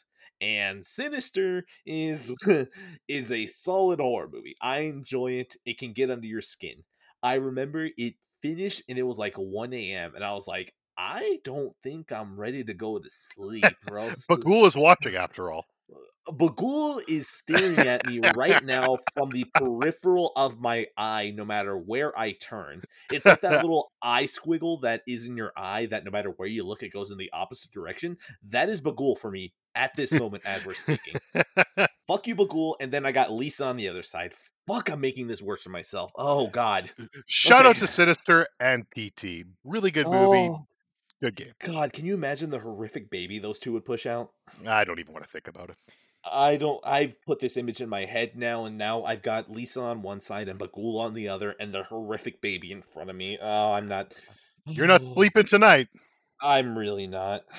Okay, I was going somewhere with this. I was Unfinished not ready to go to sleep. yeah, I was ready to go. To, I was not ready to go to sleep, and I put on the unfinished Swan because the unfinished Swan. Have you played it at all? No, I haven't. The Unfinished Swan is a very novel game. It is a first person view, technically a shooter since you're shooting things into the environment. It is a first person shooter that the environment starts in a blank spot and you shoot paint to show you the environment. And you figure out the story by putting paint around on things and then it is told in a storybook perspective. So there's a narrator that is reading you the story as you're unraveling it. That's really cool. Yeah, and I remember playing it and I was like, "Ah, I'm feeling this, yeah. And then I got to a certain point where I was in darkness and I was like, oh, this is not the thing I want to play right now. And so then I- put on Modern Warfare 2 multiplayer. I was like, I need something that does not involve darkness whatsoever. So Uh, that- can that'll do it. That'll do it. that's the thing. It's a storybook game that has nothing to do with horror, but it was in darkness enough, and that was enough for me. Like I can't do it straight down. So okay, that is spoilers. That is that is spoilers. Anything else you want to talk about Edith Finch? No, uh, just definitely give it a check out at some point. I think it's a really good game. Really cool. Support those developers if you can, uh, especially independent developers. Uh, worth checking out. Yeah, I agree. Okay, so yeah, I, I think that's games then. Um, That is all the games I have. shall we go into TV? Let's go. All right, now we're going to hit this hard, but not really because it's not like going to be like I have too much to say. I watched two episodes of The Leftovers. It was the Nora episode and then the episode after with Kevin's dad. I am not going to go too much into it. I've already praised this show to high heaven and back. It is good show. Nora is the anchor that holds down this show and no matter where Carrie Coon goes, if she is going to be acting in it, that is enough for me to want to check it out. The very next episode is just very good, very confusing. It's definitely reminding me that I do not remember everything about this show, so I don't even remember if it leads somewhere. But even if it doesn't, the fact that I love the show so much lets me know that it does not matter if it does or not. So there we go. That's the leftovers. anything that you want to add from those two episodes? Just watch the leftovers. guys, if you are actually even listening to this, you've heard me and you've heard Dorian over here talk about the leftovers. Why? I'm not going to finish that sentence. I'm just going to leave it at why. Moving on. What was your TV show? uh, Mr. Robot. Mr. Robot. So I actually, yeah, I got a little bit more to say about it than what you just said of the leftovers, but not a ton. Basically, uh, I finished season two. So when we last left off, I had a few episodes left of season two. That's done now, and I did watch the first episode of season three. So mm. made a little bit more progress in that. Um, and overall, it's good. Uh, here's the thing that I, I will knock it for, and I'll mm. say this. I found season one was very good. Season one was fantastic. It hooked me into the show. I liked it, especially by the end of it. Season two was a rocky road. I think it was still good overall. It had more ups and downs, but it did have its downs. Oh yeah. The problem with that for me is not to sound like an elitist or anything like that, but my time is valuable. And I spend it, most wait, of no, my time. On. I'm going to pause you right there. Sure. Your time does not regenerate. There is no reason to ever say you are an elitist by saying it does not deserve your time. If it does not deserve your time, that is your fucking time. There is no one that can tell you how to use your time. That's all I have to say. No, you're accurate. You're totally right about that. So my time is valuable, and I have little of it. And, and honestly, at the point where there's so much media to consume, I've got I'm you know mostly into gaming these days, but I do want to mm. watch TV shows. If something's just good for me, that's not enough for me to carry on with it. Now, all of that being said, everything I've heard about season three and season four is that it's absolutely phenomenal. So I'm definitely going to keep up with it. And season three, the first episode, already solved a lot of my problems. It hooked me in. I'm in it for the long haul, so I'm very excited to finish the show. But overall, that's how I thought about season two. Definitely excited for the next season and to see where it goes. Now, I did want to say this just because the sentiment that you have about season two, like even you've said, that it is one that people just are ready to say is the lowest point of the series. Not only that, season one, I think either no no whatever the award is for shows, Academy no is it Academy Awards? No, those are oh, the Oscars. The Golden Globes. Emmys. Emmys. Emmys. Yeah. Uh, I think Mr. Robot season one had won an Emmy. I think no, no. I think it won a Golden Globe for best series, and then I think uh, Elliot uh, Rami Ismail no, that's the Rami Malek, the creator. Rami Malek. Yes, Rami Malek. Oh wait, no, Rami Ismail's that asshat. Oh shit. yeah, you're thinking of a completely different guy. No, no, no, no. Sorry, I'm thinking of the talented one. Um, fuck. oh, now I forgot his name because I had to make the joke. Rami Malek. Oh Rami wait, that's why. That's why the show was created by Sam Esmail. Esmail, yeah. And it you're thinking stars the, yeah. Rami Malek. Yeah. Rami Esmail. Fuck! How dare you? You just created a super person. No, that's the thing. Rami Esmail is that dumbass is trying to get thirteen. Uh, I, know. I was going to say thirteen Sentinels. He's I know. Get thirteen Sentinels canceled. Yeah, I mean, oh, he probably wouldn't like that either. They're trivializing life. Oh god. I can tell it's late. yeah. Okay. No, no. Let's not waste oxygen on that guy. I'm so tempted to cut it out, but the fact that I'm losing my mind, it, it's it's good content. um, yeah. Rami Malek had gotten an Emmy nomination and a win off of season one and that got the word out for Mr. Robot very hard. So it hurts the most that you have season one of Mr. Robot be such a huge hit, winning all these awards, and people are like, oh shit, this Mr. Robot, I'm gonna watch season two. And they're presented with season two, and you're like, oh no. This was your best chance to get people in the door, and you give them the weakest part of the show, which is arguably the first three to six episodes of season two and I'm like, oh no. It was so hard for the duration of season three to recommend it to people because like, ah, what about season two? I'm like, oh, mm. but once season four hit and landed, the the final episode, I was like, I'm going to beat the drum on this show. so fucking hard to make up for that because season two, first part, you just you just got to get through it. Like it's not bad by any stretch of the imagination, but it's bad compared to what you got in season one. No, like I said, it's good. It's hmm. a good show. Season two is good. It's just that's not enough for me. But oh yeah, I've heard it gets exponentially better.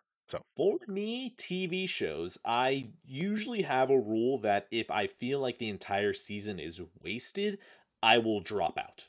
Like if you wasted an entire season of show, like I, I'm I'm out. For example, if I am starting a new TV show, usually I give you the pilot to intrigue me, but it's thin ice for the rest of the season. If the season ends up good, I will stick with it for an entire season. If you fuck up for an entire season, good luck trying to get me back. Yeah, that's fair. But for me, if the first season, like the first season, I'm ready out the door at a moment's notice. But thankfully, Mr. Robot had a strong enough season. It built up enough goodwill that I got through season two. Now, here's the thing I watched this show live pretty much the entire time. So season two was extra rough of just getting week to week of like, yeah, nothing really happened, huh? Either way, Mr. Robot, fucking good. Anything else you want to add? I, I think I'm excited to definitely continue on with it. I really fascinated to see where it goes and just to reaffirm what I said, Rami Malek is the best part of that show. He just needs to be in it more. So Yeah. All right. That's TV, I think, right? That's it for me for TV. All right. So, movies. Uh I am going to save my two controversial ones for the end. oh yeah, we go, we got to have a conversation about that. no, trust me, I know. I'm ready to go to the yeah. trial for that one. Uh, I will. I am willing to start off with both Bond movies. I will package those together, go into Tenet, and then go into the two controversial ones. Would you like to start, or would you like me to start with the bonds? Uh, I can start. Let's start. Okay. Uh, let's. Yeah. So actually, I think this will be a good little prelude to Bond. I watched a, a Thai movie uh, called Ong Bak. So I don't actually have too much to say about it, honestly. Uh, have you ever heard of the movie? I guess first of all, let me let's start there. I have. Well, okay. I've heard of it, and I just know it is a thing. Like that that's about it. I've never stopped to investigate what it actually is. The fact that you say it's a kung well kung fu movie, I'm gonna be a fucking stupid American and just say kung fu, even though it's probably a different martial arts style. Martial arts, but yeah. Mm-hmm. uh, kung, that kung fu movie? Yeah, fair enough. Hey, I would say that. I, I think it might be more. Uh, I'm gonna say this wrong. Muay Thai. How do you how do you say that? Uh, Muay Thai. Muay Thai. Yeah, I think it's more Muay Thai. But anyways, mm. um, here's the thing. So uh, let me explain to you how I got to this movie. Remember that awful movie Jiu-Jitsu I talked about? I'm doing yes. air quotes. Talked about last week.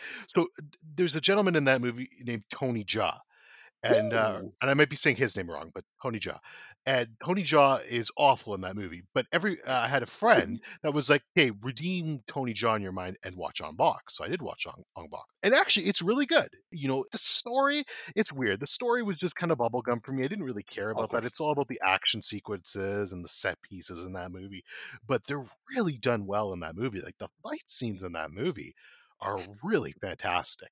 Like, and the movie's from 2003, so it's about Ooh. you know nearly 20 years old now, 18 years, but it still no, holds up really that. well. Yeah, I know, right? Getting old. But yeah, it, it, holds up really well. Um, and it's just a lot of fun. It's okay. I'm going to take it in a different direction just because this is pretty much the only connection I have to kung fu movies. I don't like the Ip Man movies. Now, I assume it's just because I have one meme centric, stupid reason to not like them. There's a scene in the original Ip Man where he is underneath, like, I assume, Japanese occupation, and they're forcing the Chinese to fight for their entertainment.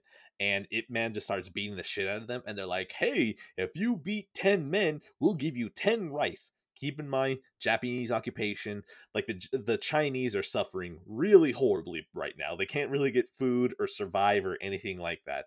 So Ip Man destroys these men, and they're like, "Here's your ten bags of rice. You know, take it to your family." And then he goes, "Nah, that's all right. My wife and kid can eat my honor instead of the fucking rice." And I was like, "You absolute moron!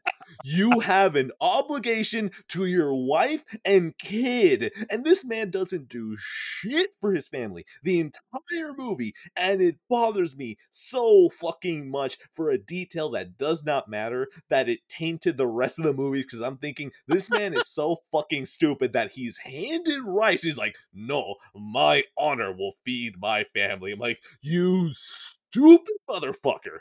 Ah. Just does Ong Bak have anything like that that makes you go, wow, this guy's an idiot. All he can really do is punch. no, it's actually pretty well done from that perspective. Like it's kind of just your typical movie where he's on a quest to fix some wrongdoing, that sort of thing. So, okay. Uh, and yeah, there's definitely some bonehead things he does in the movie, but overall, it's actually shot and done pretty well. And then I found it afterwards it's actually a trilogy of movies. So I do plan on watching the second one at some. Yeah, of course, right. So I I do plan on watching the second one at some point. I enjoyed the first one enough, so yeah. Okay, good enough. That's the thing. I it makes me so sad because I can't even I don't even remember the choreography to Ip Man after that moment because I was just fuming the entire time. So yeah, that would piss me off too. I that's stupid. Feed, feed now your honor, man. I need some rice. Dude, your wife is starving. You have a kid who's bedridden. He can use the rice. No amount of honor is going to make your kid better. Oh. Although I do love that Ip Man is the Chinese Rocky because in the first movie he defeats Japanese occupation. I think in the second one he defeats the Russian communists, and then I think in the third one he defeats British imperialism. And I'm like, oh my god, you guys are just remaking Chinese Rocky Four. This is incredible. that is that is actually a great idea. Now, if I know that it might be a, high bar, I don't think Ong Bak is going to punch Kim Jong Un in the face or anything. But you know, if he's out here and not trying to say that his honor is going to save the day, I might have to watch it. Yeah, it's good. It's definitely. I mean, very good choreography, very good fight scenes. So if you're ever looking, and for you, Ed, and for anyone listening, if you're ever just looking for a movie to just kind of, you know what, I want to sit back and watch some dudes punch each other, it's a good choice. Now that means it is third in line for once I actually get into that. No, no, hold on. Mm, you know what? I'm just gonna say third because I'm going to consider John Wick Gun Fu instead of oh, Kung Fu. John Wick is good shit. I watched the first one. I haven't Same. watched the second one or the third one because I haven't had the itch for it yet and I'm Same. waiting for that moment. I, if I want to watch a kung fu movie, the next one I will watch is The Raid Redemption, and then The Raid Two, and then Ong Bak. Perfect. I'll take it. Mm. All right. Now, shall you know what? Screw it. Let's shake things up. Let's alternate. I'm sure. going to take for here right now. That sentence was butchered. I'm going to leave it. Tenet. Tenet. I feel like the sentence I said makes as much sense as Tenet.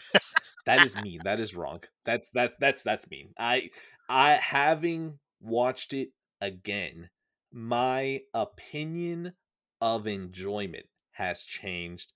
My opinion on the movie hasn't. Now, I still don't think Tenet is that good.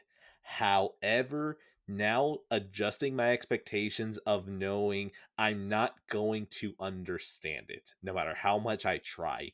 I enjoyed it way more as just Christopher Nolan saying, hey, the broccoli family isn't going to like me make a Bond movie that is going to get this fucking weird. So fuck it, I'll just do it myself.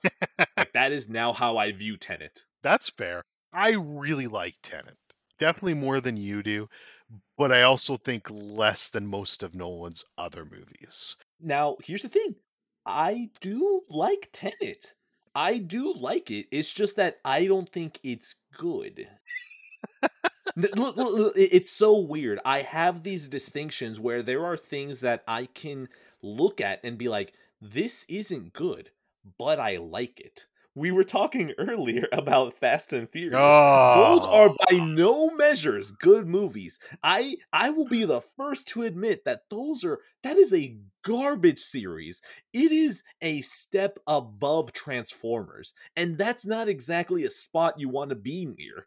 But I still enjoy them because the action is clear enough and it is just so much cheese and garbage that it clicks into my brain. It's like, have fun. You want to think right now? Shut it. You don't want to fucking think right now. You want to see cars, don't you want to see fucking fast cars? You want to count how many ass shots they have in this movie? You uh, you know you want dude, it's fucking hilarious because like you can count how many ass shots are like in the first half of the series and it's like double digits and then in the last few movies like they have one or two ass shots because it feels like oh yeah shit we're still a Fast and Furious movie right fuck I got, where the fuck are we gonna have an ass shot god throw it in the middle of the movie who the fuck cares anymore fire Vin Diesel into the sun.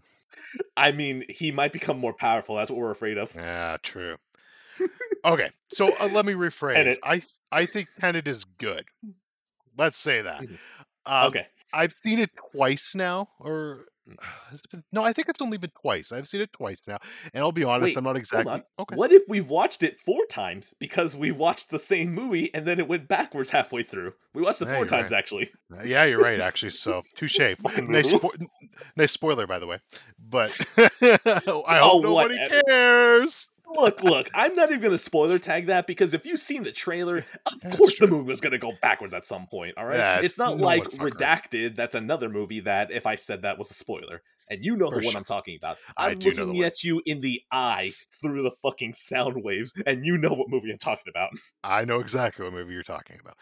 Uh, yeah.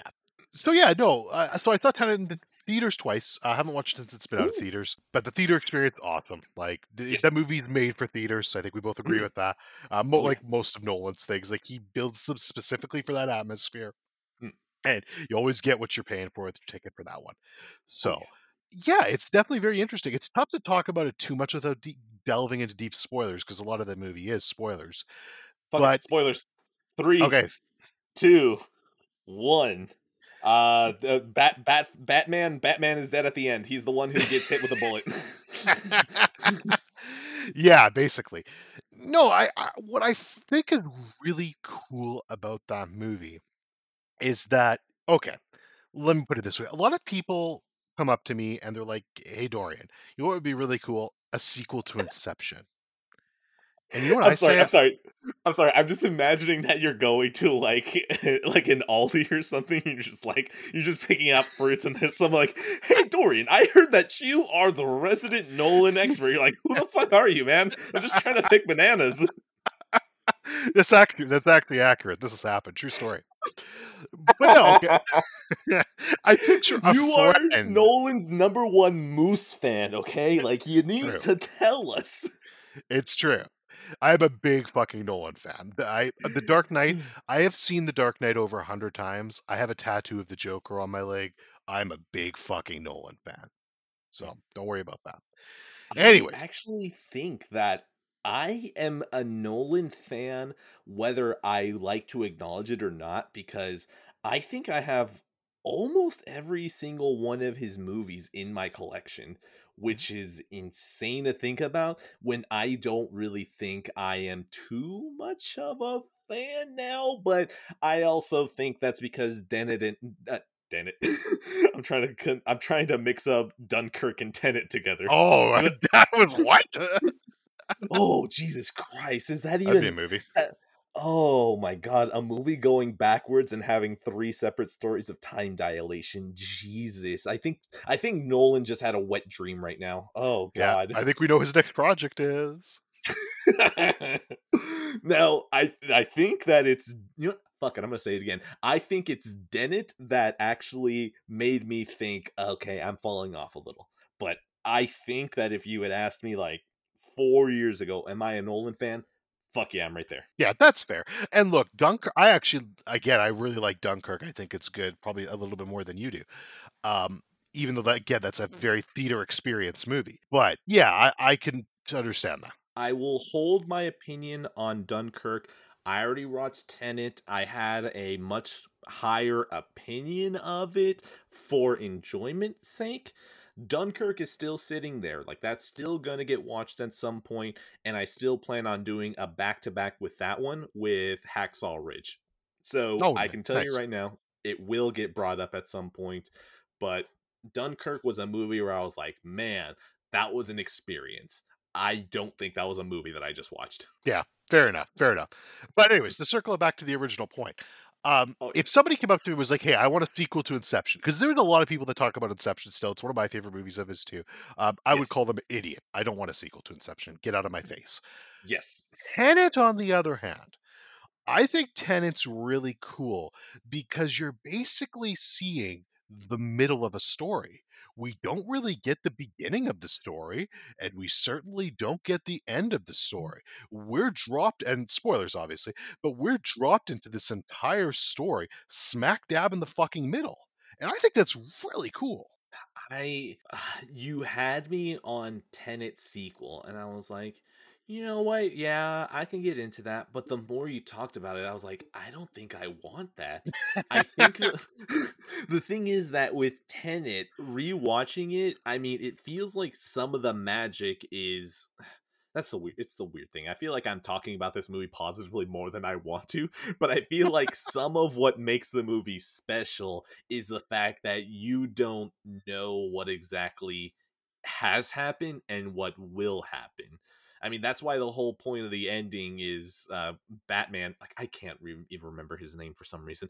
When Batman looks at him and goes like, "No, you hired me. We're this is the end of a beautiful friendship." And you're like, "Oh, you guys have been friends for a long time because time is backwards, but it's also fo- ah." So I feel like Nolan wants that ah at the end of the sentence anytime that you try to explain something in Tenet. So I feel like a sequel or a prequel or a sequel prequel to Tenet because you know it technically would be the same thing. Uh True. it would be counterintuitive to what Tenet is supposed to make you feel. Oh, I agree. And don't get me wrong, knowing Nolan, there's no fucking chance he'll ever do a sequel or a Thank prequel or, God. or whatever. And I have total respect for that. I'm just saying, if in 10 years, Nolan's like, hey, I'm making Tenet 2, I'd be like, makes sense. I would personally understand a sequel to that movie more than something like Inception or even Interstellar. I can tell you right now, if I, as a person, if for some reason I have inherited billions and I'm like, you know what, I'm just going to call up all of my favorite creators, all right? Uh, Kojima, do you want a movie theater room? Hey, Nolan, do you want 10 IMAX cameras? Hey, Yoko Taro, do you want an entire fucking bar to yourself, you know? And whoever returns my calls, and if Nolan calls me, and if he says, oh yeah uh, hello edwin i was trying to uh, get some financing for the sequel to i'd hang up on him as soon as he said the word sequel like i i would i would hang up on him i would block his calls for 10 minutes and i'd call him uh, back and i'm like listen i'm sorry you said the word sequel and i had to leave like yeah. I, I don't think we have to worry about that. yeah no thank god Nolan's not much of a sequel guy. thank god i mean just it, it i don't want to see nolan ever have a 2 next to his name. Like i feel like that is a huge waste of his talent. This is the only man who can get a new ip greenlit for almost more than a 150 million dollars and have it actually be successful as long as you don't release it in the middle of a global pandemic I know. Like that movie would have been done bonkers. I guarantee you if it wasn't for that. Oh no, no, that's the thing. Even if I don't think Tenet is a good movie, it is such a phenomenal movie theater experience that there is no reason to ever fault being able to watch that in a theater. Like I risked life and limb for that one, and I'm going to risk life and limb for Dune, and I'm going to risk life and limb for another movie that you're going to look at me and be like, "Man, you really don't value your limbs if you're going to go see that one." Fast and Furious. Yeah. Yeah. I don't value my limbs. I, I they put they put a giant magnet on a car and they expect me to believe that the magnets wouldn't immediately crush the car that it's on? Oh my god. I would rather I, I would rather get COVID than I believe Fast and you. Furious Nine. In I believe you. Dorian, you don't oh, understand. I was the dumb kid that had a Spider-Man toy and like this knockoff bootleg flea market toy of the Hulk. And then I had a fucking anime character that I didn't even know. I had a wrestling character, and they all played together with each other. And there was a Lego man who showed up, and there were some blocks. Like that is basically Fast and Furious. Like You it is just- as You, nonsensical you as that. described a better plot than Fast and the Furious. I would rather watch you play those with those toys than Fast and the Furious. I mean, look, I can't contact Shawn Michaels and I can't contact Spider Man and I can't contact random anime character to all show up in one spot at this Lego block house that I created, okay? I can't do it, alright? They tried to do it once and it failed. It was called Ready Player One, alright? This is the closest thing that I have. If people have Marvel, I'm allowed Fast and Furious, okay? They're the only superhero family I care about. Oh, you said the word family. no, oh no. No. no, like, like that's the thing. Everything that you're saying is right. Everything that you're saying is right. It is probably preferable to get COVID over watching Fast and Furious. But whenever I hear Tyrese say, "Bruh," like something in me awakens. like I am so unbelievably tranced by those movies where I'm like, this is so horrible. Why is this clicking all the right buttons? I'm disappointed. You should be, and I have no you Passive Pixels is yours. I'm handing you the keys. I'll send them to you right now. Thank you. We- We're gonna we're gonna be banning Fast and Furious discussion going forward, and uh, yeah, let's move on. Lock up when you're done. yeah. Tenet. Tenet. Ah, yes, Tenet. Good movie. You know, if you get it every, I mean, I don't know if you could see it in theaters anymore. I think you're fucked, but yeah.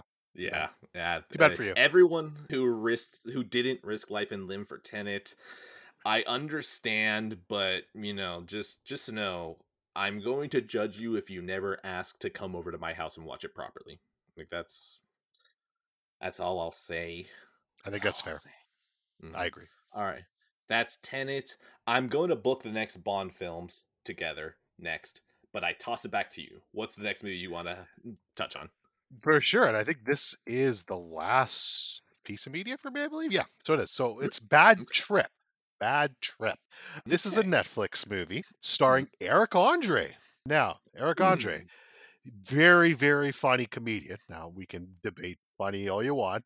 If Mm. people out there don't like Eric Andre, he's a very People don't like Eric- specific type of humor. Oh, some people do. Some people do. So I understand who that. does not like Eric Andre is no longer allowed to use any meme with him in it. I completely agree because yeah, he is literally the gun meme and one of the best memes on the internet, in my humble opinion. Also, let me in, let me in. Yes, another great meme. Funny, I knew about those memes before I even ever watched Eric Andre. Like that's how big those memes were. I still haven't watched a single second of Eric oh, Andre. Oh, you never watched the Eric Andre show? No, it's not streaming Oh. anywhere, and I'm never compelled enough to torrent a comedy series. Fair enough. It's fucking fantastic. Like I, oh, I, I I'm a big fan of cringe comedy in general. Cringe comedy, it just hits a button for me. If I'm sitting there and what's making me on the screen is physically repulsing me to the point where I just want to pause it and walk the fuck away and get freedom, you've done your job. And that is Eric Andre's show in a nutshell. It is so fantastic. Oh, are you one of the people that can actually sit through Scott's Tots? Yes. Oh my god, I love it. Oh. Well, and here's the funny thing. Okay. okay. Have you seen the British version of The Office? Uh, no, I have not. The only British show that I've ever watched is Skins UK, and the second show that I watched is American Revolution. Ooh, rah, fuck yeah. Okay, never watched either of those. But Oh The- no, no, I was joking. I was joking. The second one, I was just making a joke. Oh, I thought it was. I get. I get. It's late. I get what you're saying now. Okay.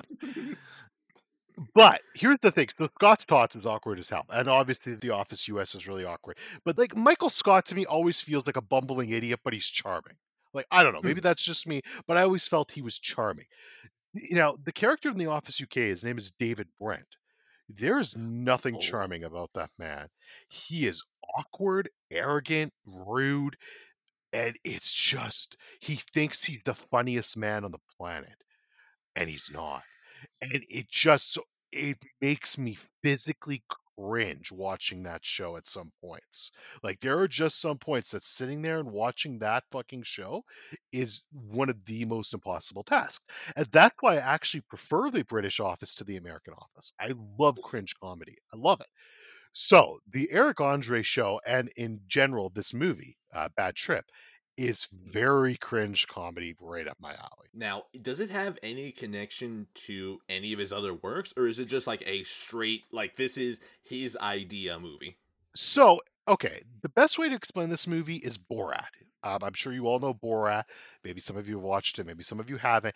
It's very similar to that. So, it's a movie with an overarching storyline, but in between the storyline, there's a bunch of shit he shoots with people that don't know what's going on with crazy shit happening. And it's the best way I can describe this is it's Borat without the political bullshit. And it's fucking hilarious.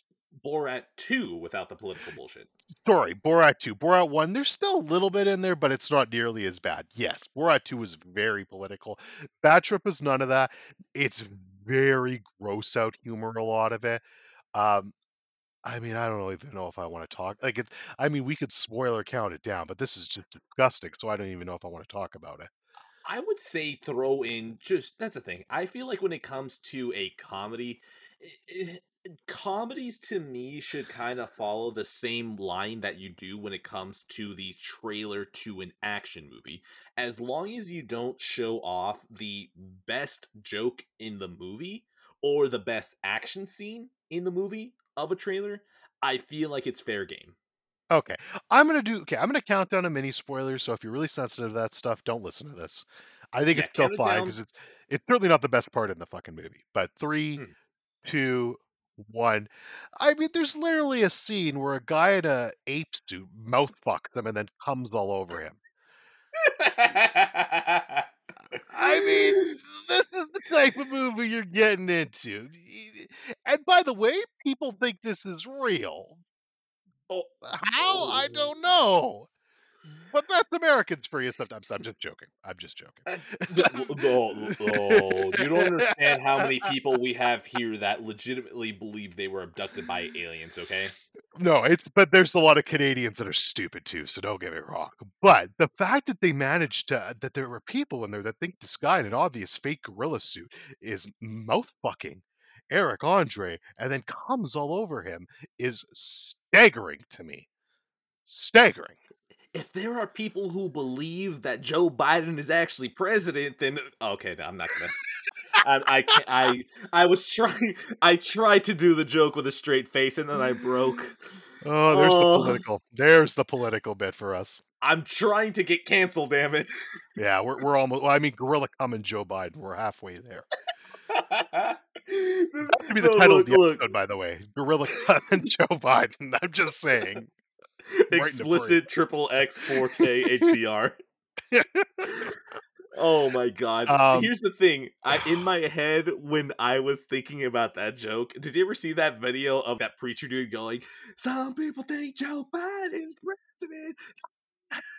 No, I don't think so. oh, I'll have to send it to you after. Like they like, yes, send it. a couple of days ago after like it was clear that the election was going Biden's way, and there's a dude in a congregation just he is hamming it up so hard. He's like, people think Joe Biden is president. And it's hilarious because it feels like everyone in the audience is fake laughing too, but you can kind of hear it like, ah, man, we hope he's right. Holy shit. Oh, God, we hope he's right.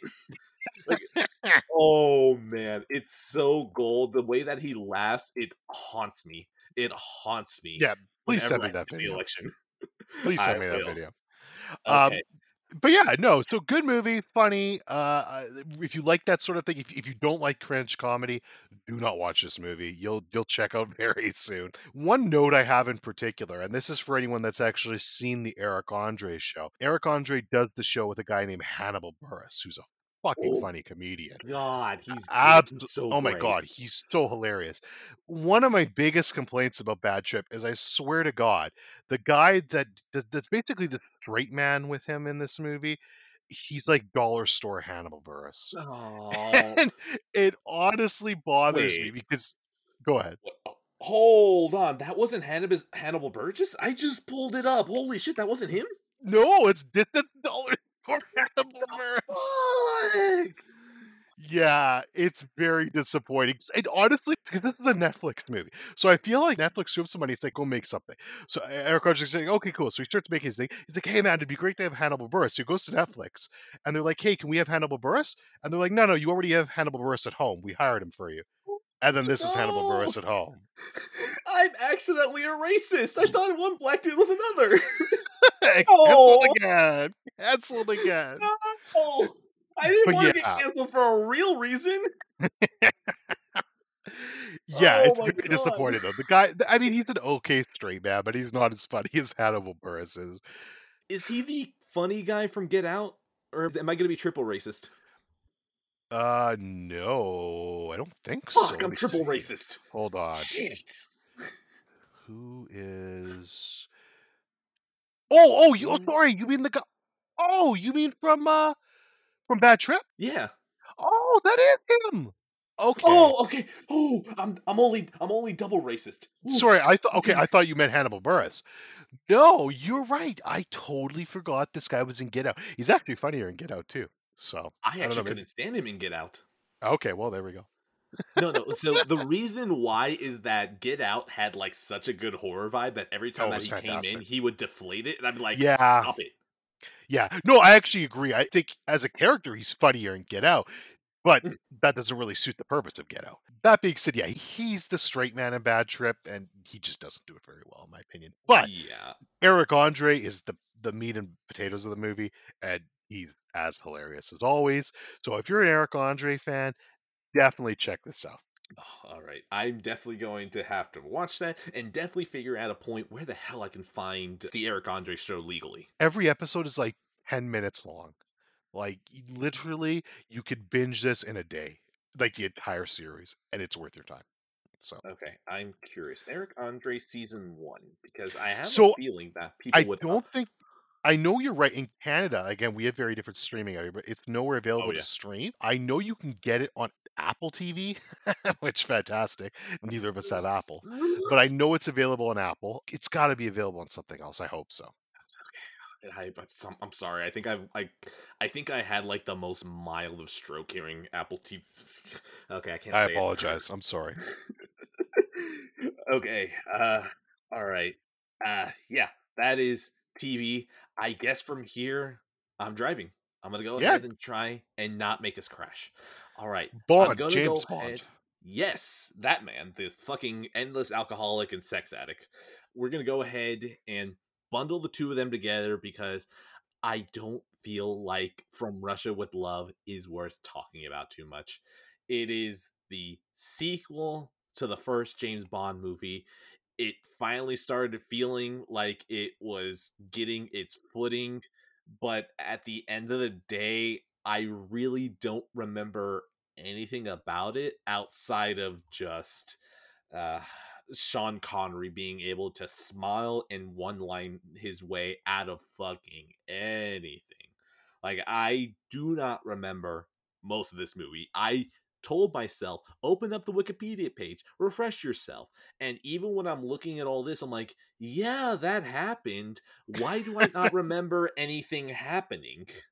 So, from Russia with Love, I just really like Sean Connery with no matter what he's doing. I definitely saw how many just absolute th- things they just straight lifted into Austin Powers off of this movie. I mean, Spectre, you got Dr. Evil holding the cat, you got number two, which I didn't realize there was an actual character named number two in From Russia with Love, so that was hilarious. And pretty much, I just remember watching this and thinking, oh, yeah, it's probably that most of these movies aren't that good. But From Russia with Love, I assume it, that just happens after 50 years. Now, Thunderball, I am disappointed to say it is almost the exact same thing, except my boy has a rocket launcher and he has a jetpack, and he ends up leaving the movie with a Fulton system. That is a 10 out of 10, baby. We got a jetpack and we got a Fulton system. Do you need anything else in a movie? I think not.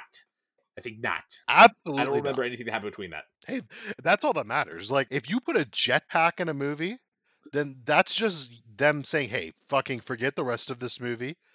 We, got you." Oh my god. You know what? I know that I am selling Thunderball short for that joke. All right, it was not fair. Thunderball is actually pretty fun. I fun mean, movie.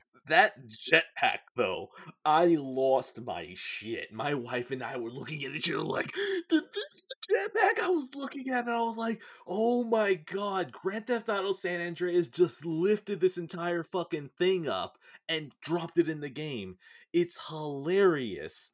Not only that, I was actually fascinated at how this movie from the 60s was actually able to shoot competent scenes underwater but then it comes off as a comedy because all these people are trying to attack each other underwater and they're all moving so slowly. Like it is unintentionally hilarious and i don't know how people weren't laughing originally back then. Also it's hilarious to see an armada of these men just swimming underwater with just arrows shooting at each other. Like i don't it's so hilarious to see everything move so slow. They're all holding arrows and they're shooting each other I, I had no idea what the hell was going on. I was just like, dude, things are happening and I feel it. And Yeah. uh, I, I mean, wanted to go swim after. Let's be real. Besides the new Craig Bond movies, you're not really gonna watch James Bond for the story. Yeah. It's all going to be about the set pieces, the Bond girl, how all that stuff intertwines with each other. And you're really going to The tr- the gadgets. gadgets, the jetpacks. So you're just going Oh. in there to have a good time. And thankfully, Thunderball did deliver on that. At the end of the day, I still think that Goldfinger is probably the top of the ones that I've seen with you know of the older bonds. I still think Casino Royale slots at the top, but Golden Finger, I had to say it slowly because I almost said Goldeneye. Golden Finger is right below it, and then Thunderball slots right before it, and then the rest, honestly, they could fight to the death, and I wouldn't care. It, whoever came out alive. Hey, fair enough. Hmm, So yeah, those are my Bond films. Now, um, now let me hold on. Let me uh, order order in the court. Uh, we have brought infractions of Weebery against one Edwin S. Castillo Jr. Uh, now, How do you plead, Edwin? Uh, I plead not guilty. Okay, well, please explain. Now, I have decided to bring forth my lawyering. I have brought over the necessary paperwork to explain why I claim I am not a weeb, even having watched Akira and Perfect Blue. Now, if it may please the court, I have to explain background on myself, if the judge allows. Oh, please, please continue. All right, permission granted. Thank you. Now, I myself am a humble, movie loving man, as anyone else here is. Now, I'm now speaking in the southern accent because I'm thinking about that chicken from Futurama. So follow me along as I keep talking like this. Now, I myself enjoy a good film or two. I try to broaden my horizon into other movies, if you do so say myself that made no sense. Now, we're gonna go and have a couple of films from outside yonder borders from that here south, hear. Now, we had that one uh, Asian fella talk about how subtitles are just an inch of barrier to get out of the comfort zone that you have for movies. Now, if it pleases the court, I say I am not a weeb because I did not watch an anime movie. I was watching foreign films. Oh, how what a fascinating argument. I am more of a movie fan than I am probably anything else. I am willing to watch a foreign film. I am not bothered by subtitles.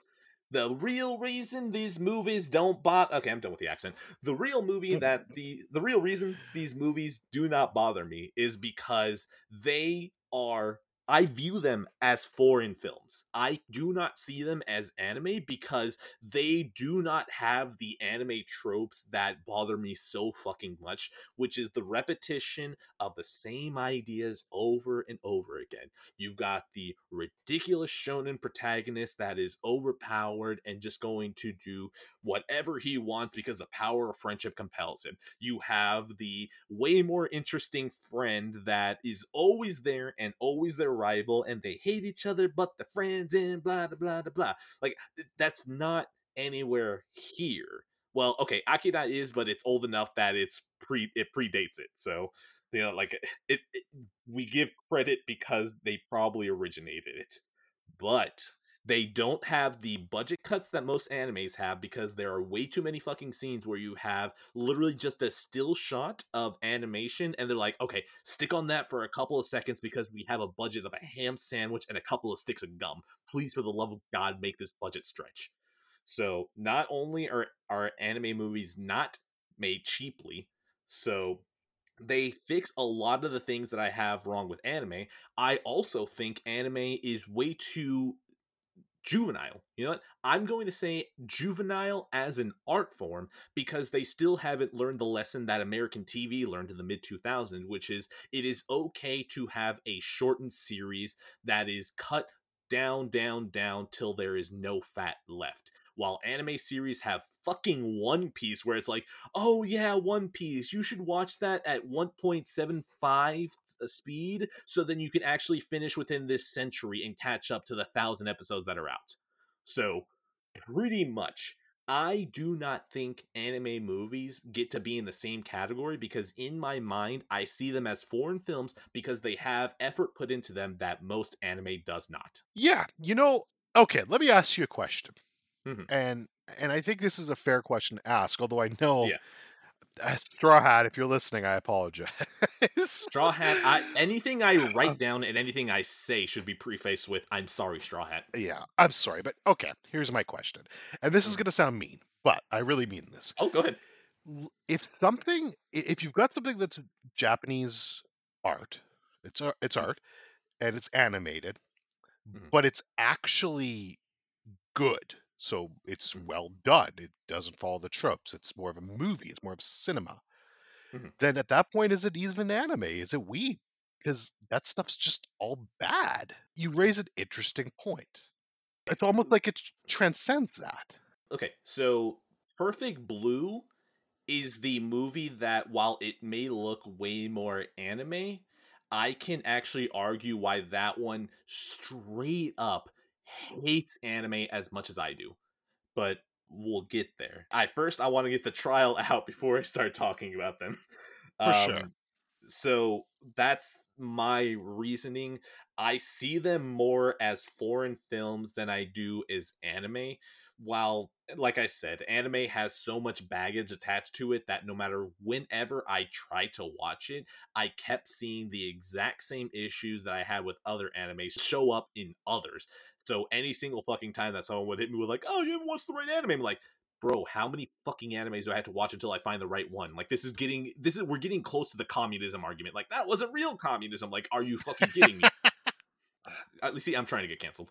I think we're there. Don't worry. We we uh, we've done enough today to earn our cancellation. All right, so now uh, any I that is my closing statements. I hand it back to the jury to decide my fate. No, you're guilty as fuck, but that's okay. Fuck. Go ahead. Ah! but why don't you explain why you like this movies and and maybe you'll get a reduced sentence. Let, us petition. No, no, no. I just petition to be my death. Okay, for sure. Oh, good. Okay, I get sentenced to my death. Perfect. Passive Pixels are canceled after this one. We're never gonna figure out the NieR spoiler cast after this. The biggest tragedy ever. That is a tragedy. By the way, just because I know that Dorian over here knows it, you guys don't. I have a 31 page document oh about oh my God. NieR, and it is about 14,000 mm. words. It's bigger than The Last of Us 2 Doc X. I'm kind of sad about that. oh, lore about TLOU 2 dot docs, right?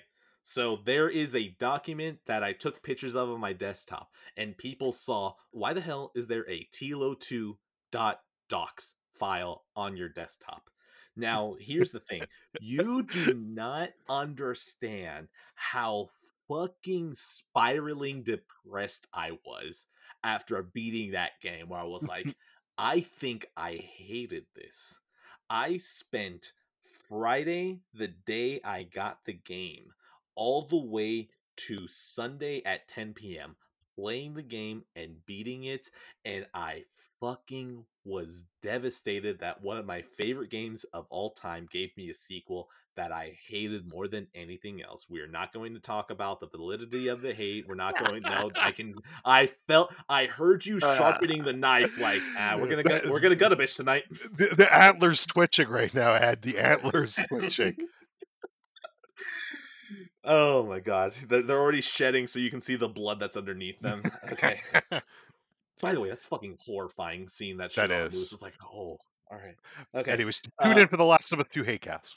Jesus Christ, 73 part. Um, so now I was I was just so angry. I kept trying to find videos of positivity and I was like, no, but I disagree. And I kept finding videos that were negative. I'm like, damn it, I agree. I kept trying to find that silver bullet that would suddenly swap me because the closest analog to that game is Metal Gear Solid 2. And there was a silver bullet to Metal Gear Solid 2 that completely fixed it for me. And that was the S3 plan, which spoilers for Metal Gear Solid 2 in a section about anime. Three, two, one finding out that Raiden is supposed to be Snake because they're trying to recreate another solid Snake when this little flippy haired bitch is actually more badass than literally everyone else because he was a child soldier and repressing it and drinking hard in an empty room that had nothing besides a bed and a desk in it. Like that shit was so hardcore that that was a silver bullet that then made me reframe the entire game where I thought, oh man, why is the big shell so personality less. Oh, because a fucking AI developed it to develop another solid snake. And it clicked so well into place. I was like, holy shit, I love this. It took me a couple of years, but I got there. Unless there's a silver bullet that occurs for The Last of Us Part 2, my opinion is probably going to stay the same for that. Now, going back to what TLOU 2 Doc was, I remember that after watching all these videos, I still wasn't satisfied. And so I just started writing and I just started writing my frustrations. And then eventually I got to like the second page and I was like, I don't want to do this anymore. And I just moved on. Well, I didn't move on. I, you know what? I can accept that, Ed. Now, I look, look like like I said, the, the the the hate cast is going to be something that gets just fished out till way later. If that game ever fucking shows up on my doorstep, first I'm going to cry, and then second I'm going to just, just mentally steal myself for what has to come next. Uh, moving on. the Last of Us Two is a good game. Yeah. Anyways.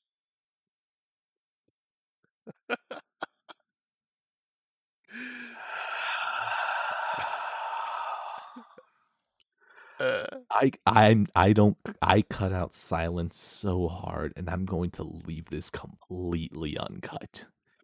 completely, just this entire sigh and this awkward silence, because I feel like sometimes silence is a better use than anything else. Alright. So back, Akira. so, so back to Weebury. Back to Weebury. Oh, it hurts. Akira is fucking magnificent. There is never going to be another animated piece like this. There is Fantasia is the American benchmark for what animation can do when you're just told to draw and get creative. Akira is straight up the animated version of Blade Runner, and it has that much influence on the rest of its medium to that degree.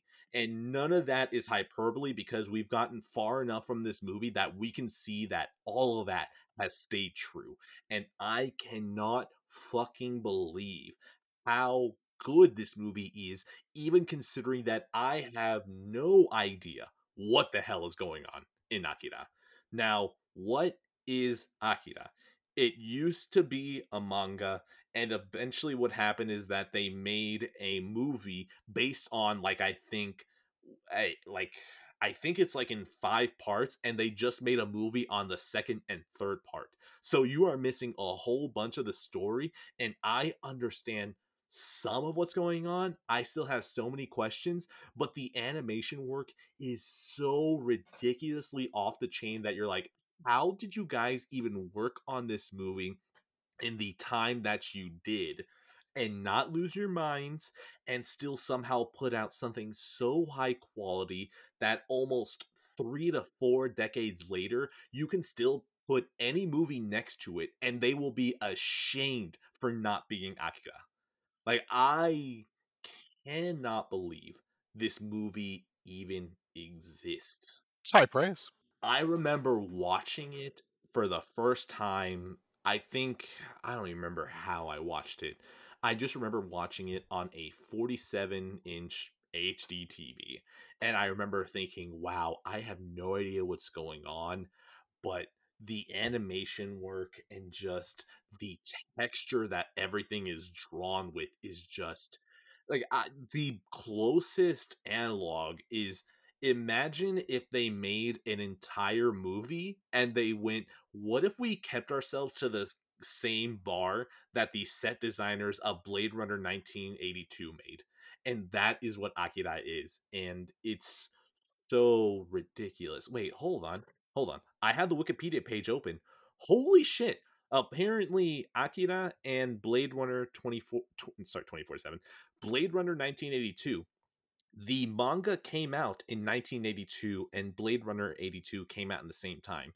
So either this had a direct influence or these were two parallel ideas that were going on at the same time, which makes that kind of incredible that either this man spit out something really quickly that knocked it off or that he had the same idea at the same time and drew it almost in the exact same aesthetic, which is wow, holy shit, that's incredible. That's really cool. Uh, yeah. Uh, do I even know what's it about? Um, Tokyo, Japan, I think is in the middle of what feels like they're headed towards a civil war and a whole bunch of civil unrest. It is after World War III, and they were hit with just a horrific nuclear weapon. And it takes out most of the city, which then leads to the rise of Neo Tokyo that is having these problems now. It is really fucking run down. The uh, the government is completely corrupt. High schools, every single high school that you see is pretty much the worst high school you can think of in your area, but the worst one is secretly the best one in that world. That's the kind of world that they're living in. It is a whole bunch of biker gangs that ba- you basically have these kids going to school to meet up with their biker gang friends.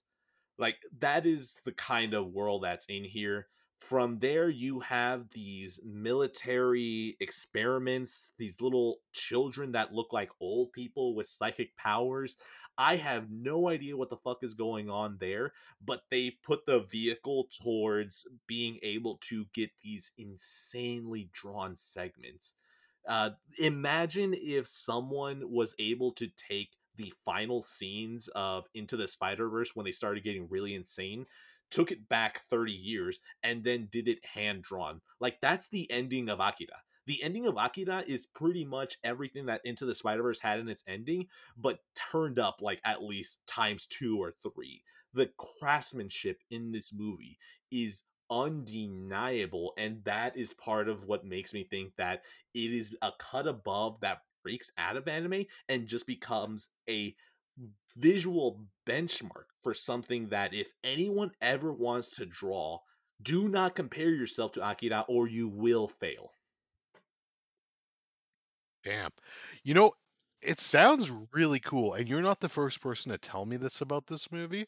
So it's definitely something I think I do need to add to what my watch list eventually. Because other than people talking it up, the only thing I've ever heard about this movie was a rumor that Christopher Nolan was going to be making a live action version of it a while back. So that's the only time I've ever heard of this movie, besides people telling me how good it is. Ah, a Nolan Akira that conflicts uh, action. Eh. For me, the thing is that even though I'm talking more about the whole animation realm and the whole technical aspect, throwing Christopher Nolan into that, and that sounds like a slam dunk, but I feel like this is one of those movies that this is going to be a weird draw, but the Disney Renaissance movies, like those movies are meant to be animated. Like there are some stories that need the flexibility of being able to control an entire scene that some movies need. And when it comes to Akira, like Oh my god! I remember that there was a knockback, uh, a podcast, another that this Colin Moriarty fellow never stops working made, along with his brother, a phenomenal animator who I'm never going to joke around with him because Dagan Moriarty is one of the shining examples of what a man should be fuck oh my god i love that he's man such a nice guy. He's a beacon to us all and anything that we do that d- disappoints him is obviously a fault as us as man. Well said. Mm-hmm. now he of course knows his animation shit and even he's talked about like the insane amount of detail that is in akira. Like he broke down how some of the things that they draw in this movie is so ridiculous and even hard to do nowadays with computers and these people did it in like 2 or 3 years of development. So like to hear even him say it after that he recommended a youtube video of someone breaking it down even harder. There is an insane like if anyone ever hears akira the image is of the main character kaneda uh, basically walking up to the red bike. There is an opening scene that is jaw dropping with how incredible it's animated. The way that these bikes move through these worlds, like doing motion in animation and drawing 24 pictures a second, and with the amount of motion and detail that's going into them, it's so ridiculously tedious that to think of the amount of work that they put into this shows they care.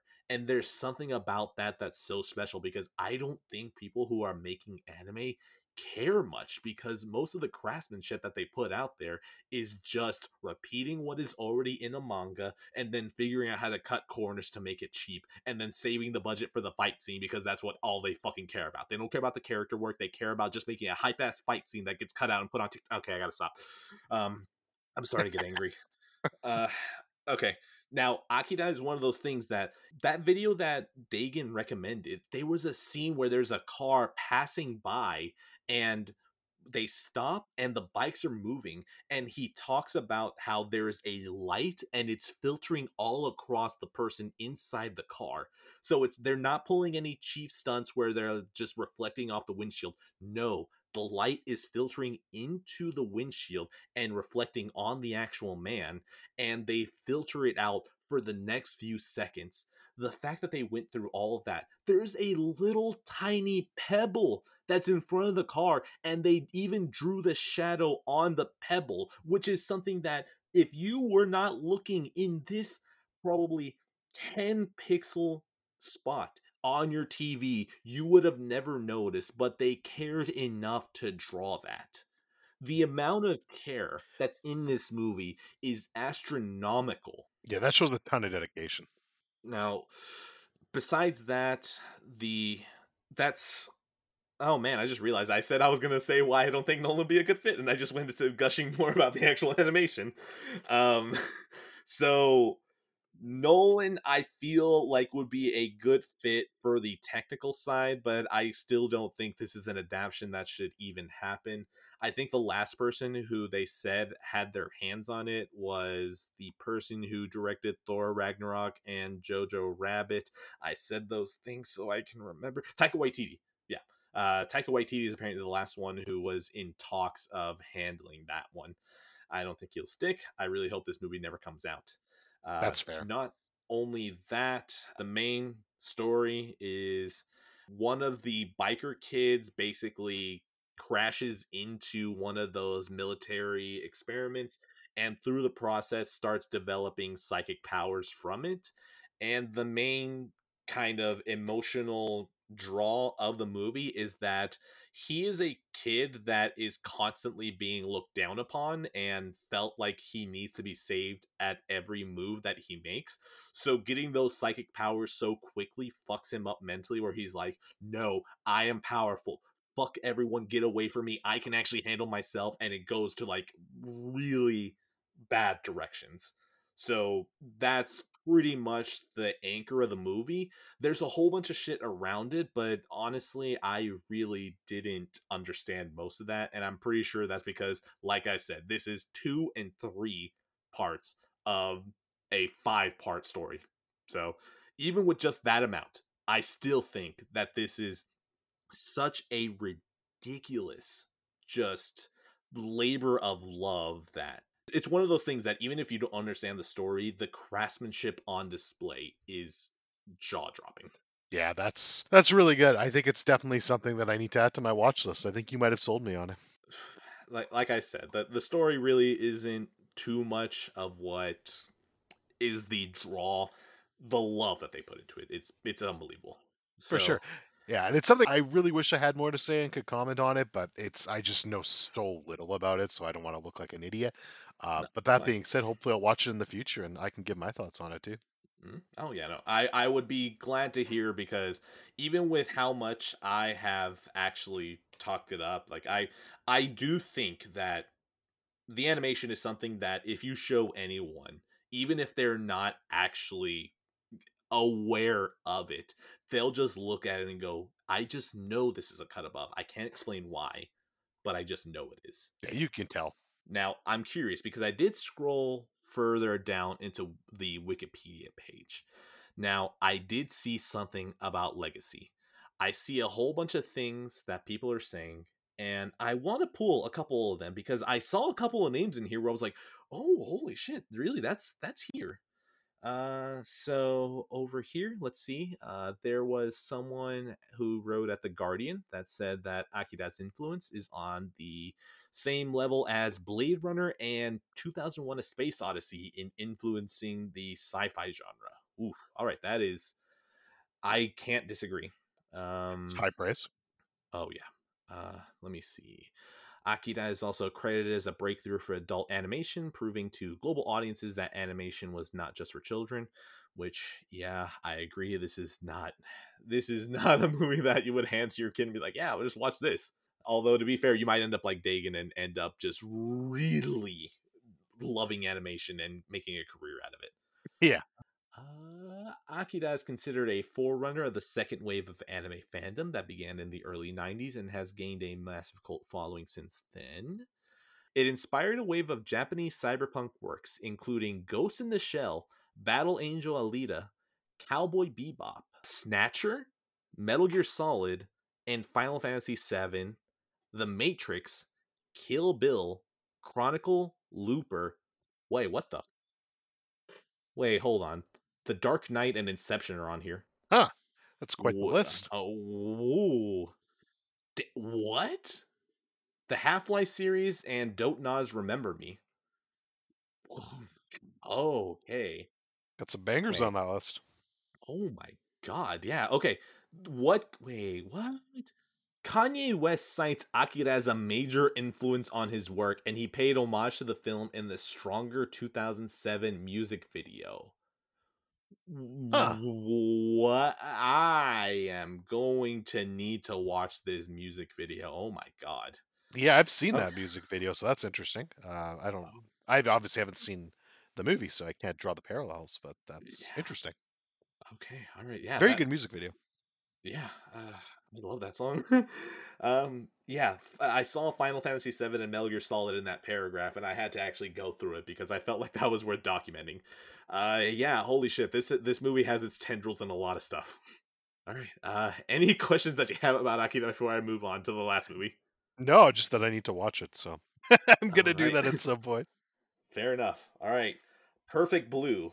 Now, this is directed by Satoshi Kon, who, at least from what I've been told, is a hard line director. Like, this man is not someone who makes anime. Like, this man is making movies that just so happen to be animated.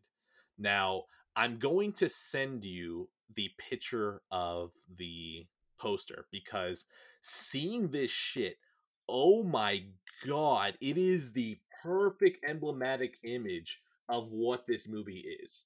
So let me know when you get the image. It's a very, very stunning looking poster. So now, to anyone who wants to see the exact poster that I'm talking about, it is, of course, the movie Perfect Blue. If you just look up Wikipedia and if you see the image for that movie, it is the smile of a girl, and then in front of her is that exact same girl in the motion of stabbing someone who is beneath her. Now, I can tell you right now, this is a stunning artwork that if I had a place to put posters, I would probably want this. So, what is Perfect Blue? Perfect Blue is the story of a Japanese pop idol who is part of a group and she no longer wants to be in that lifestyle. So, what she does is that she steps back and going into an acting career. What happens from there is that she struggles a little bit to getting into an acting career until someone gives her the role of being I don't remember what the certain role is, but what ends up happening is that the character that she's playing, oh wait, no, I remember it now. You know, whenever there's female child stars, they eventually grow up and they have that kind of stage where it's like, no, no, no, no, I'm not a kid. I'm sexy now. You got Yeah, yeah, yeah, watch me. I'm a woman now, right? So this fucking movie in 1997 did that basically she gets out of there and she goes into a sexy phase but it's kind of fucked up because it's not exactly the way you would think she's trying to take serious acting but what ends up happening is that the character that she has has a brutal rape scene and she basically has to forget the image of herself as that pop star to get into it and what ends up happening from there is like a psychotic break from what happens from this.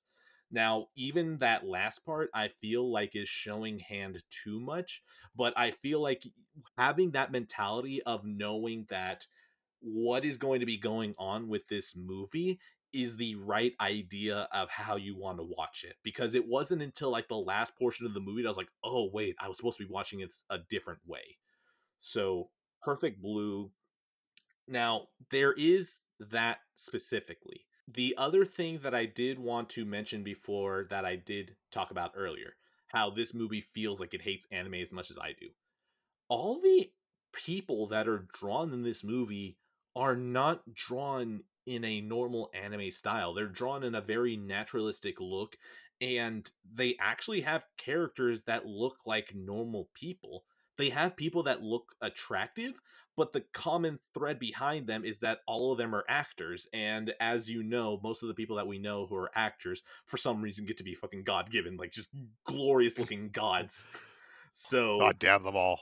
oh really? Fucking brad pitt. I don't know how the fuck that man looks great. Oh, it's been a while since i've simped after a man. Um so yeah uh the anime actors sorry uh yeah no the actors who are acting in the fuck man that's so difficult to explain. The characters in this movie that are actors there we go. They are drawn good looking but they don't have like the ridiculous eye thing that you know most anime characters have. And there are actual characters that just look like normal people there's even people that look ugly and that's the thing when it comes to anime like you don't have ugly characters unless like they're specifically evil. Like there are just some characters that are ugly and that's just normal. There's a specific scene in the movie where they have just a straight shot of just the most bubblegum anime girl you've ever seen and it's jarring for a second you're like whoa what the fuck? What movie am i watching? And they specifically frame the shot where it's full up on her but then you find out that she is an ad on a door and the door opens up to show a normal dude and you're like oh you this is the most blatant shot that you took against anime. And so that's how like i saw this movie and i was like oh okay. No this is something special. So yeah that the plot like i said i do not want to go too much into it besides that the that's the idea. I can't believe how well it's done. It feels like it, akira never fucking touched with a live action ever ever ever ever. Perfect blue is a movie that you could easily make into live action and you would lose nothing at all like nothing would be lost in translation Yeah, that's actually the most interesting compliment I think you can give a movie like that. Mhm. Oh no, no, I, I agree. It's a backhanded compliment to the rest of anime to be like, hey, no, no, no, we can take this one, get get a live action remake for this one, we're fine. Yeah, for sure. But yeah, Perfect Blue is something special. I mean, immediately after finishing it, I felt like I wanted to rewatch it now, especially when I had the knowledge for it.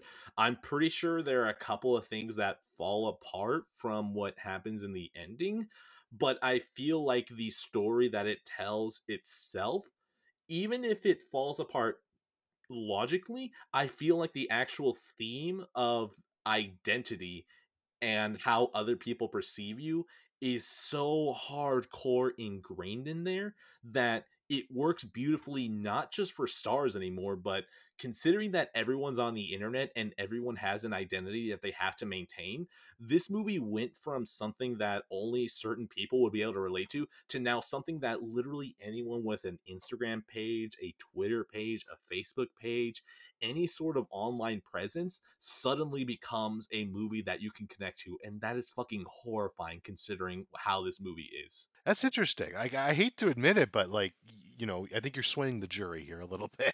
I guess is the best way to put it. It's definitely interesting sounding, and I think you know, I I've talked to you talked to you about this privately a bit, but it's it's a movie I actually think I want to look into and watch it myself, uh, even more than Kita that you were just talking about. So this looks really cool. I've done a little bit of research on this one. So Of I clicked onto Legacy for this one too. Uh, it's just two lines, so I'll go ahead and read it. Uh, American filmmaker Darren Aronofsky uh, acknowledged the similarities in his 2010 film Black Swan, but denied that Black Swan was inspired by Perfect Blue.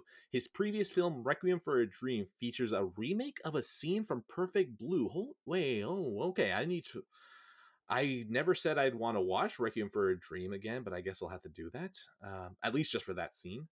Uh, a reissued blog entry mentioned Aronofsky's film Requiem for a Dream as being among Satoshi Kon's list of films he viewed for 2010. In addition, Kon blogged about his meeting with Aronofsky in 2001. Hmm. Okay, so there is the connection with Aronofsky is horrifying and yeah, that's makes that is a scary one. Now you just talked me into watching the movie. I think.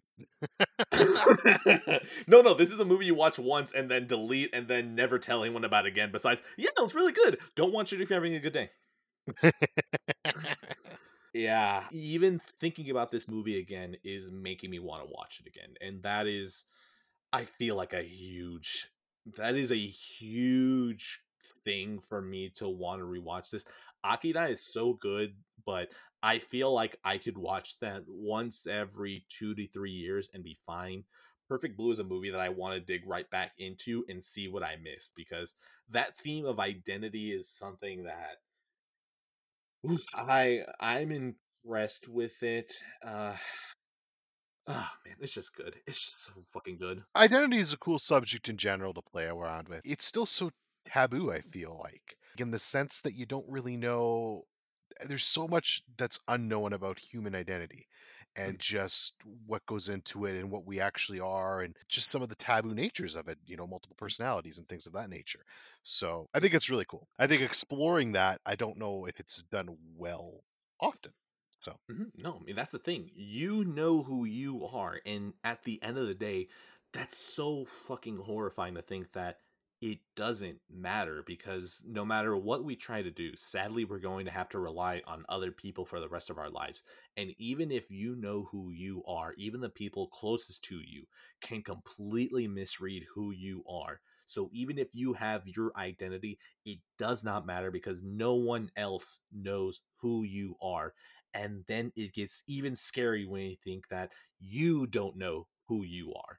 So identity is this completely nebulous thing that can be any definition from any moment in time and there's something about Perfect Blue that captures that immaculately because it is this thing that will jump back and forth between just I, hmm, jump between different things and it fits into the actual format of the movie itself. It is so good and uh I think I'm to have to rewatch it again. i think that does it all honestly i mean that's a compliment in its own right All right, now sentence me to death. I've I've committed Weebury. yeah i'm still to sentence you to death but it's to make for a good story so don't worry about that it's okay. I'm the judge, so you get sentenced to death. I can then absolve myself and get There a pardon, so I'll be fine. You there you dead. go oh yeah Okay, I- well, i'll die i'll watch it and then kill myself that's fine I already sent you a Bitcoin that has the credentials for Passive Pixels written on it. That should get you enough funding for the next episode. So, That's fantastic. Although I would have preferred a Dogecoin. That's uh, spiking right now. Really good, I hear. uh, uh, one Bitcoin is fifty thousand dollars. I'll take it back and send you one Dogcoin. Yeah, I'd rather take the Dogecoin for the memes, right? For the memes. I, if you're if you're sending me a physical, okay, wait, now hold on. I, I thought you meant you're sending me like a physical coin. Are you just sending me like a digital currency? Not anymore. Okay, because like if you're gonna send me a physical currency that's worthless because these are digital currencies, I'm imagining a Bitcoin, and then I'm imagining you sending me a coin with the Shiba's face on front of it. I'd rather have the coin with the Shiba's face on front of it. No, man, that's the thing. That's got it's got the blockchains, you know, and the the Bitcoin and and the oh, blockchain. Oh, okay, you no, know, no, s- no, no. and No, no, send me the Bitcoin then. Yeah, we're good. no, man, the the NFT, you know, that that's that's where the credentials are. Gotcha. Yeah, I'll uh, I'll open it. Addy, no, no, hold on, no, I'm gonna try it. No, Joker, no, Yes, Dorian, Nope. Brandon. Brandon, Brandon Newsington, Brandon. Thank you for joining me. no, it's been a pleasure as always, and uh, we'll see you next time. All right. Uh, anyone still listening? Uh, just remember, this is the third time I remind you. So that is making up for all the times I didn't mention it. I will not be recording the 30th, so that is not happening. The next episode is going to be the middle of May. It's going to be a longer one. I'm going to be playing NieR Replicant. Do not bother me if I don't return your calls or your texts do not show it to my house. I will not be able to hear you because there's going to be some blast music playing. Maybe just like you know, go to his place if you know him. Drop off some water. Make sure he's make sure he's hydrated. Don't bother him. Just just leave it at the front door. Make sure he's hydrated. If you can just figure out a way to signal to me that it's there, because if I hear the Perfect, doorbell, perfect. I'm going to destroy my doorbell. Yeah, no, no. Don't ring the doorbell. Just you know what you do? You just leave it there and just like knock on the side panel of the place like a couple times. I will just- place a fake door in front of my real door so when they knock, I can't hear it because the real door isn't getting knocked on. All right, so yeah, just don't bother the fucking guy. Let him play his game.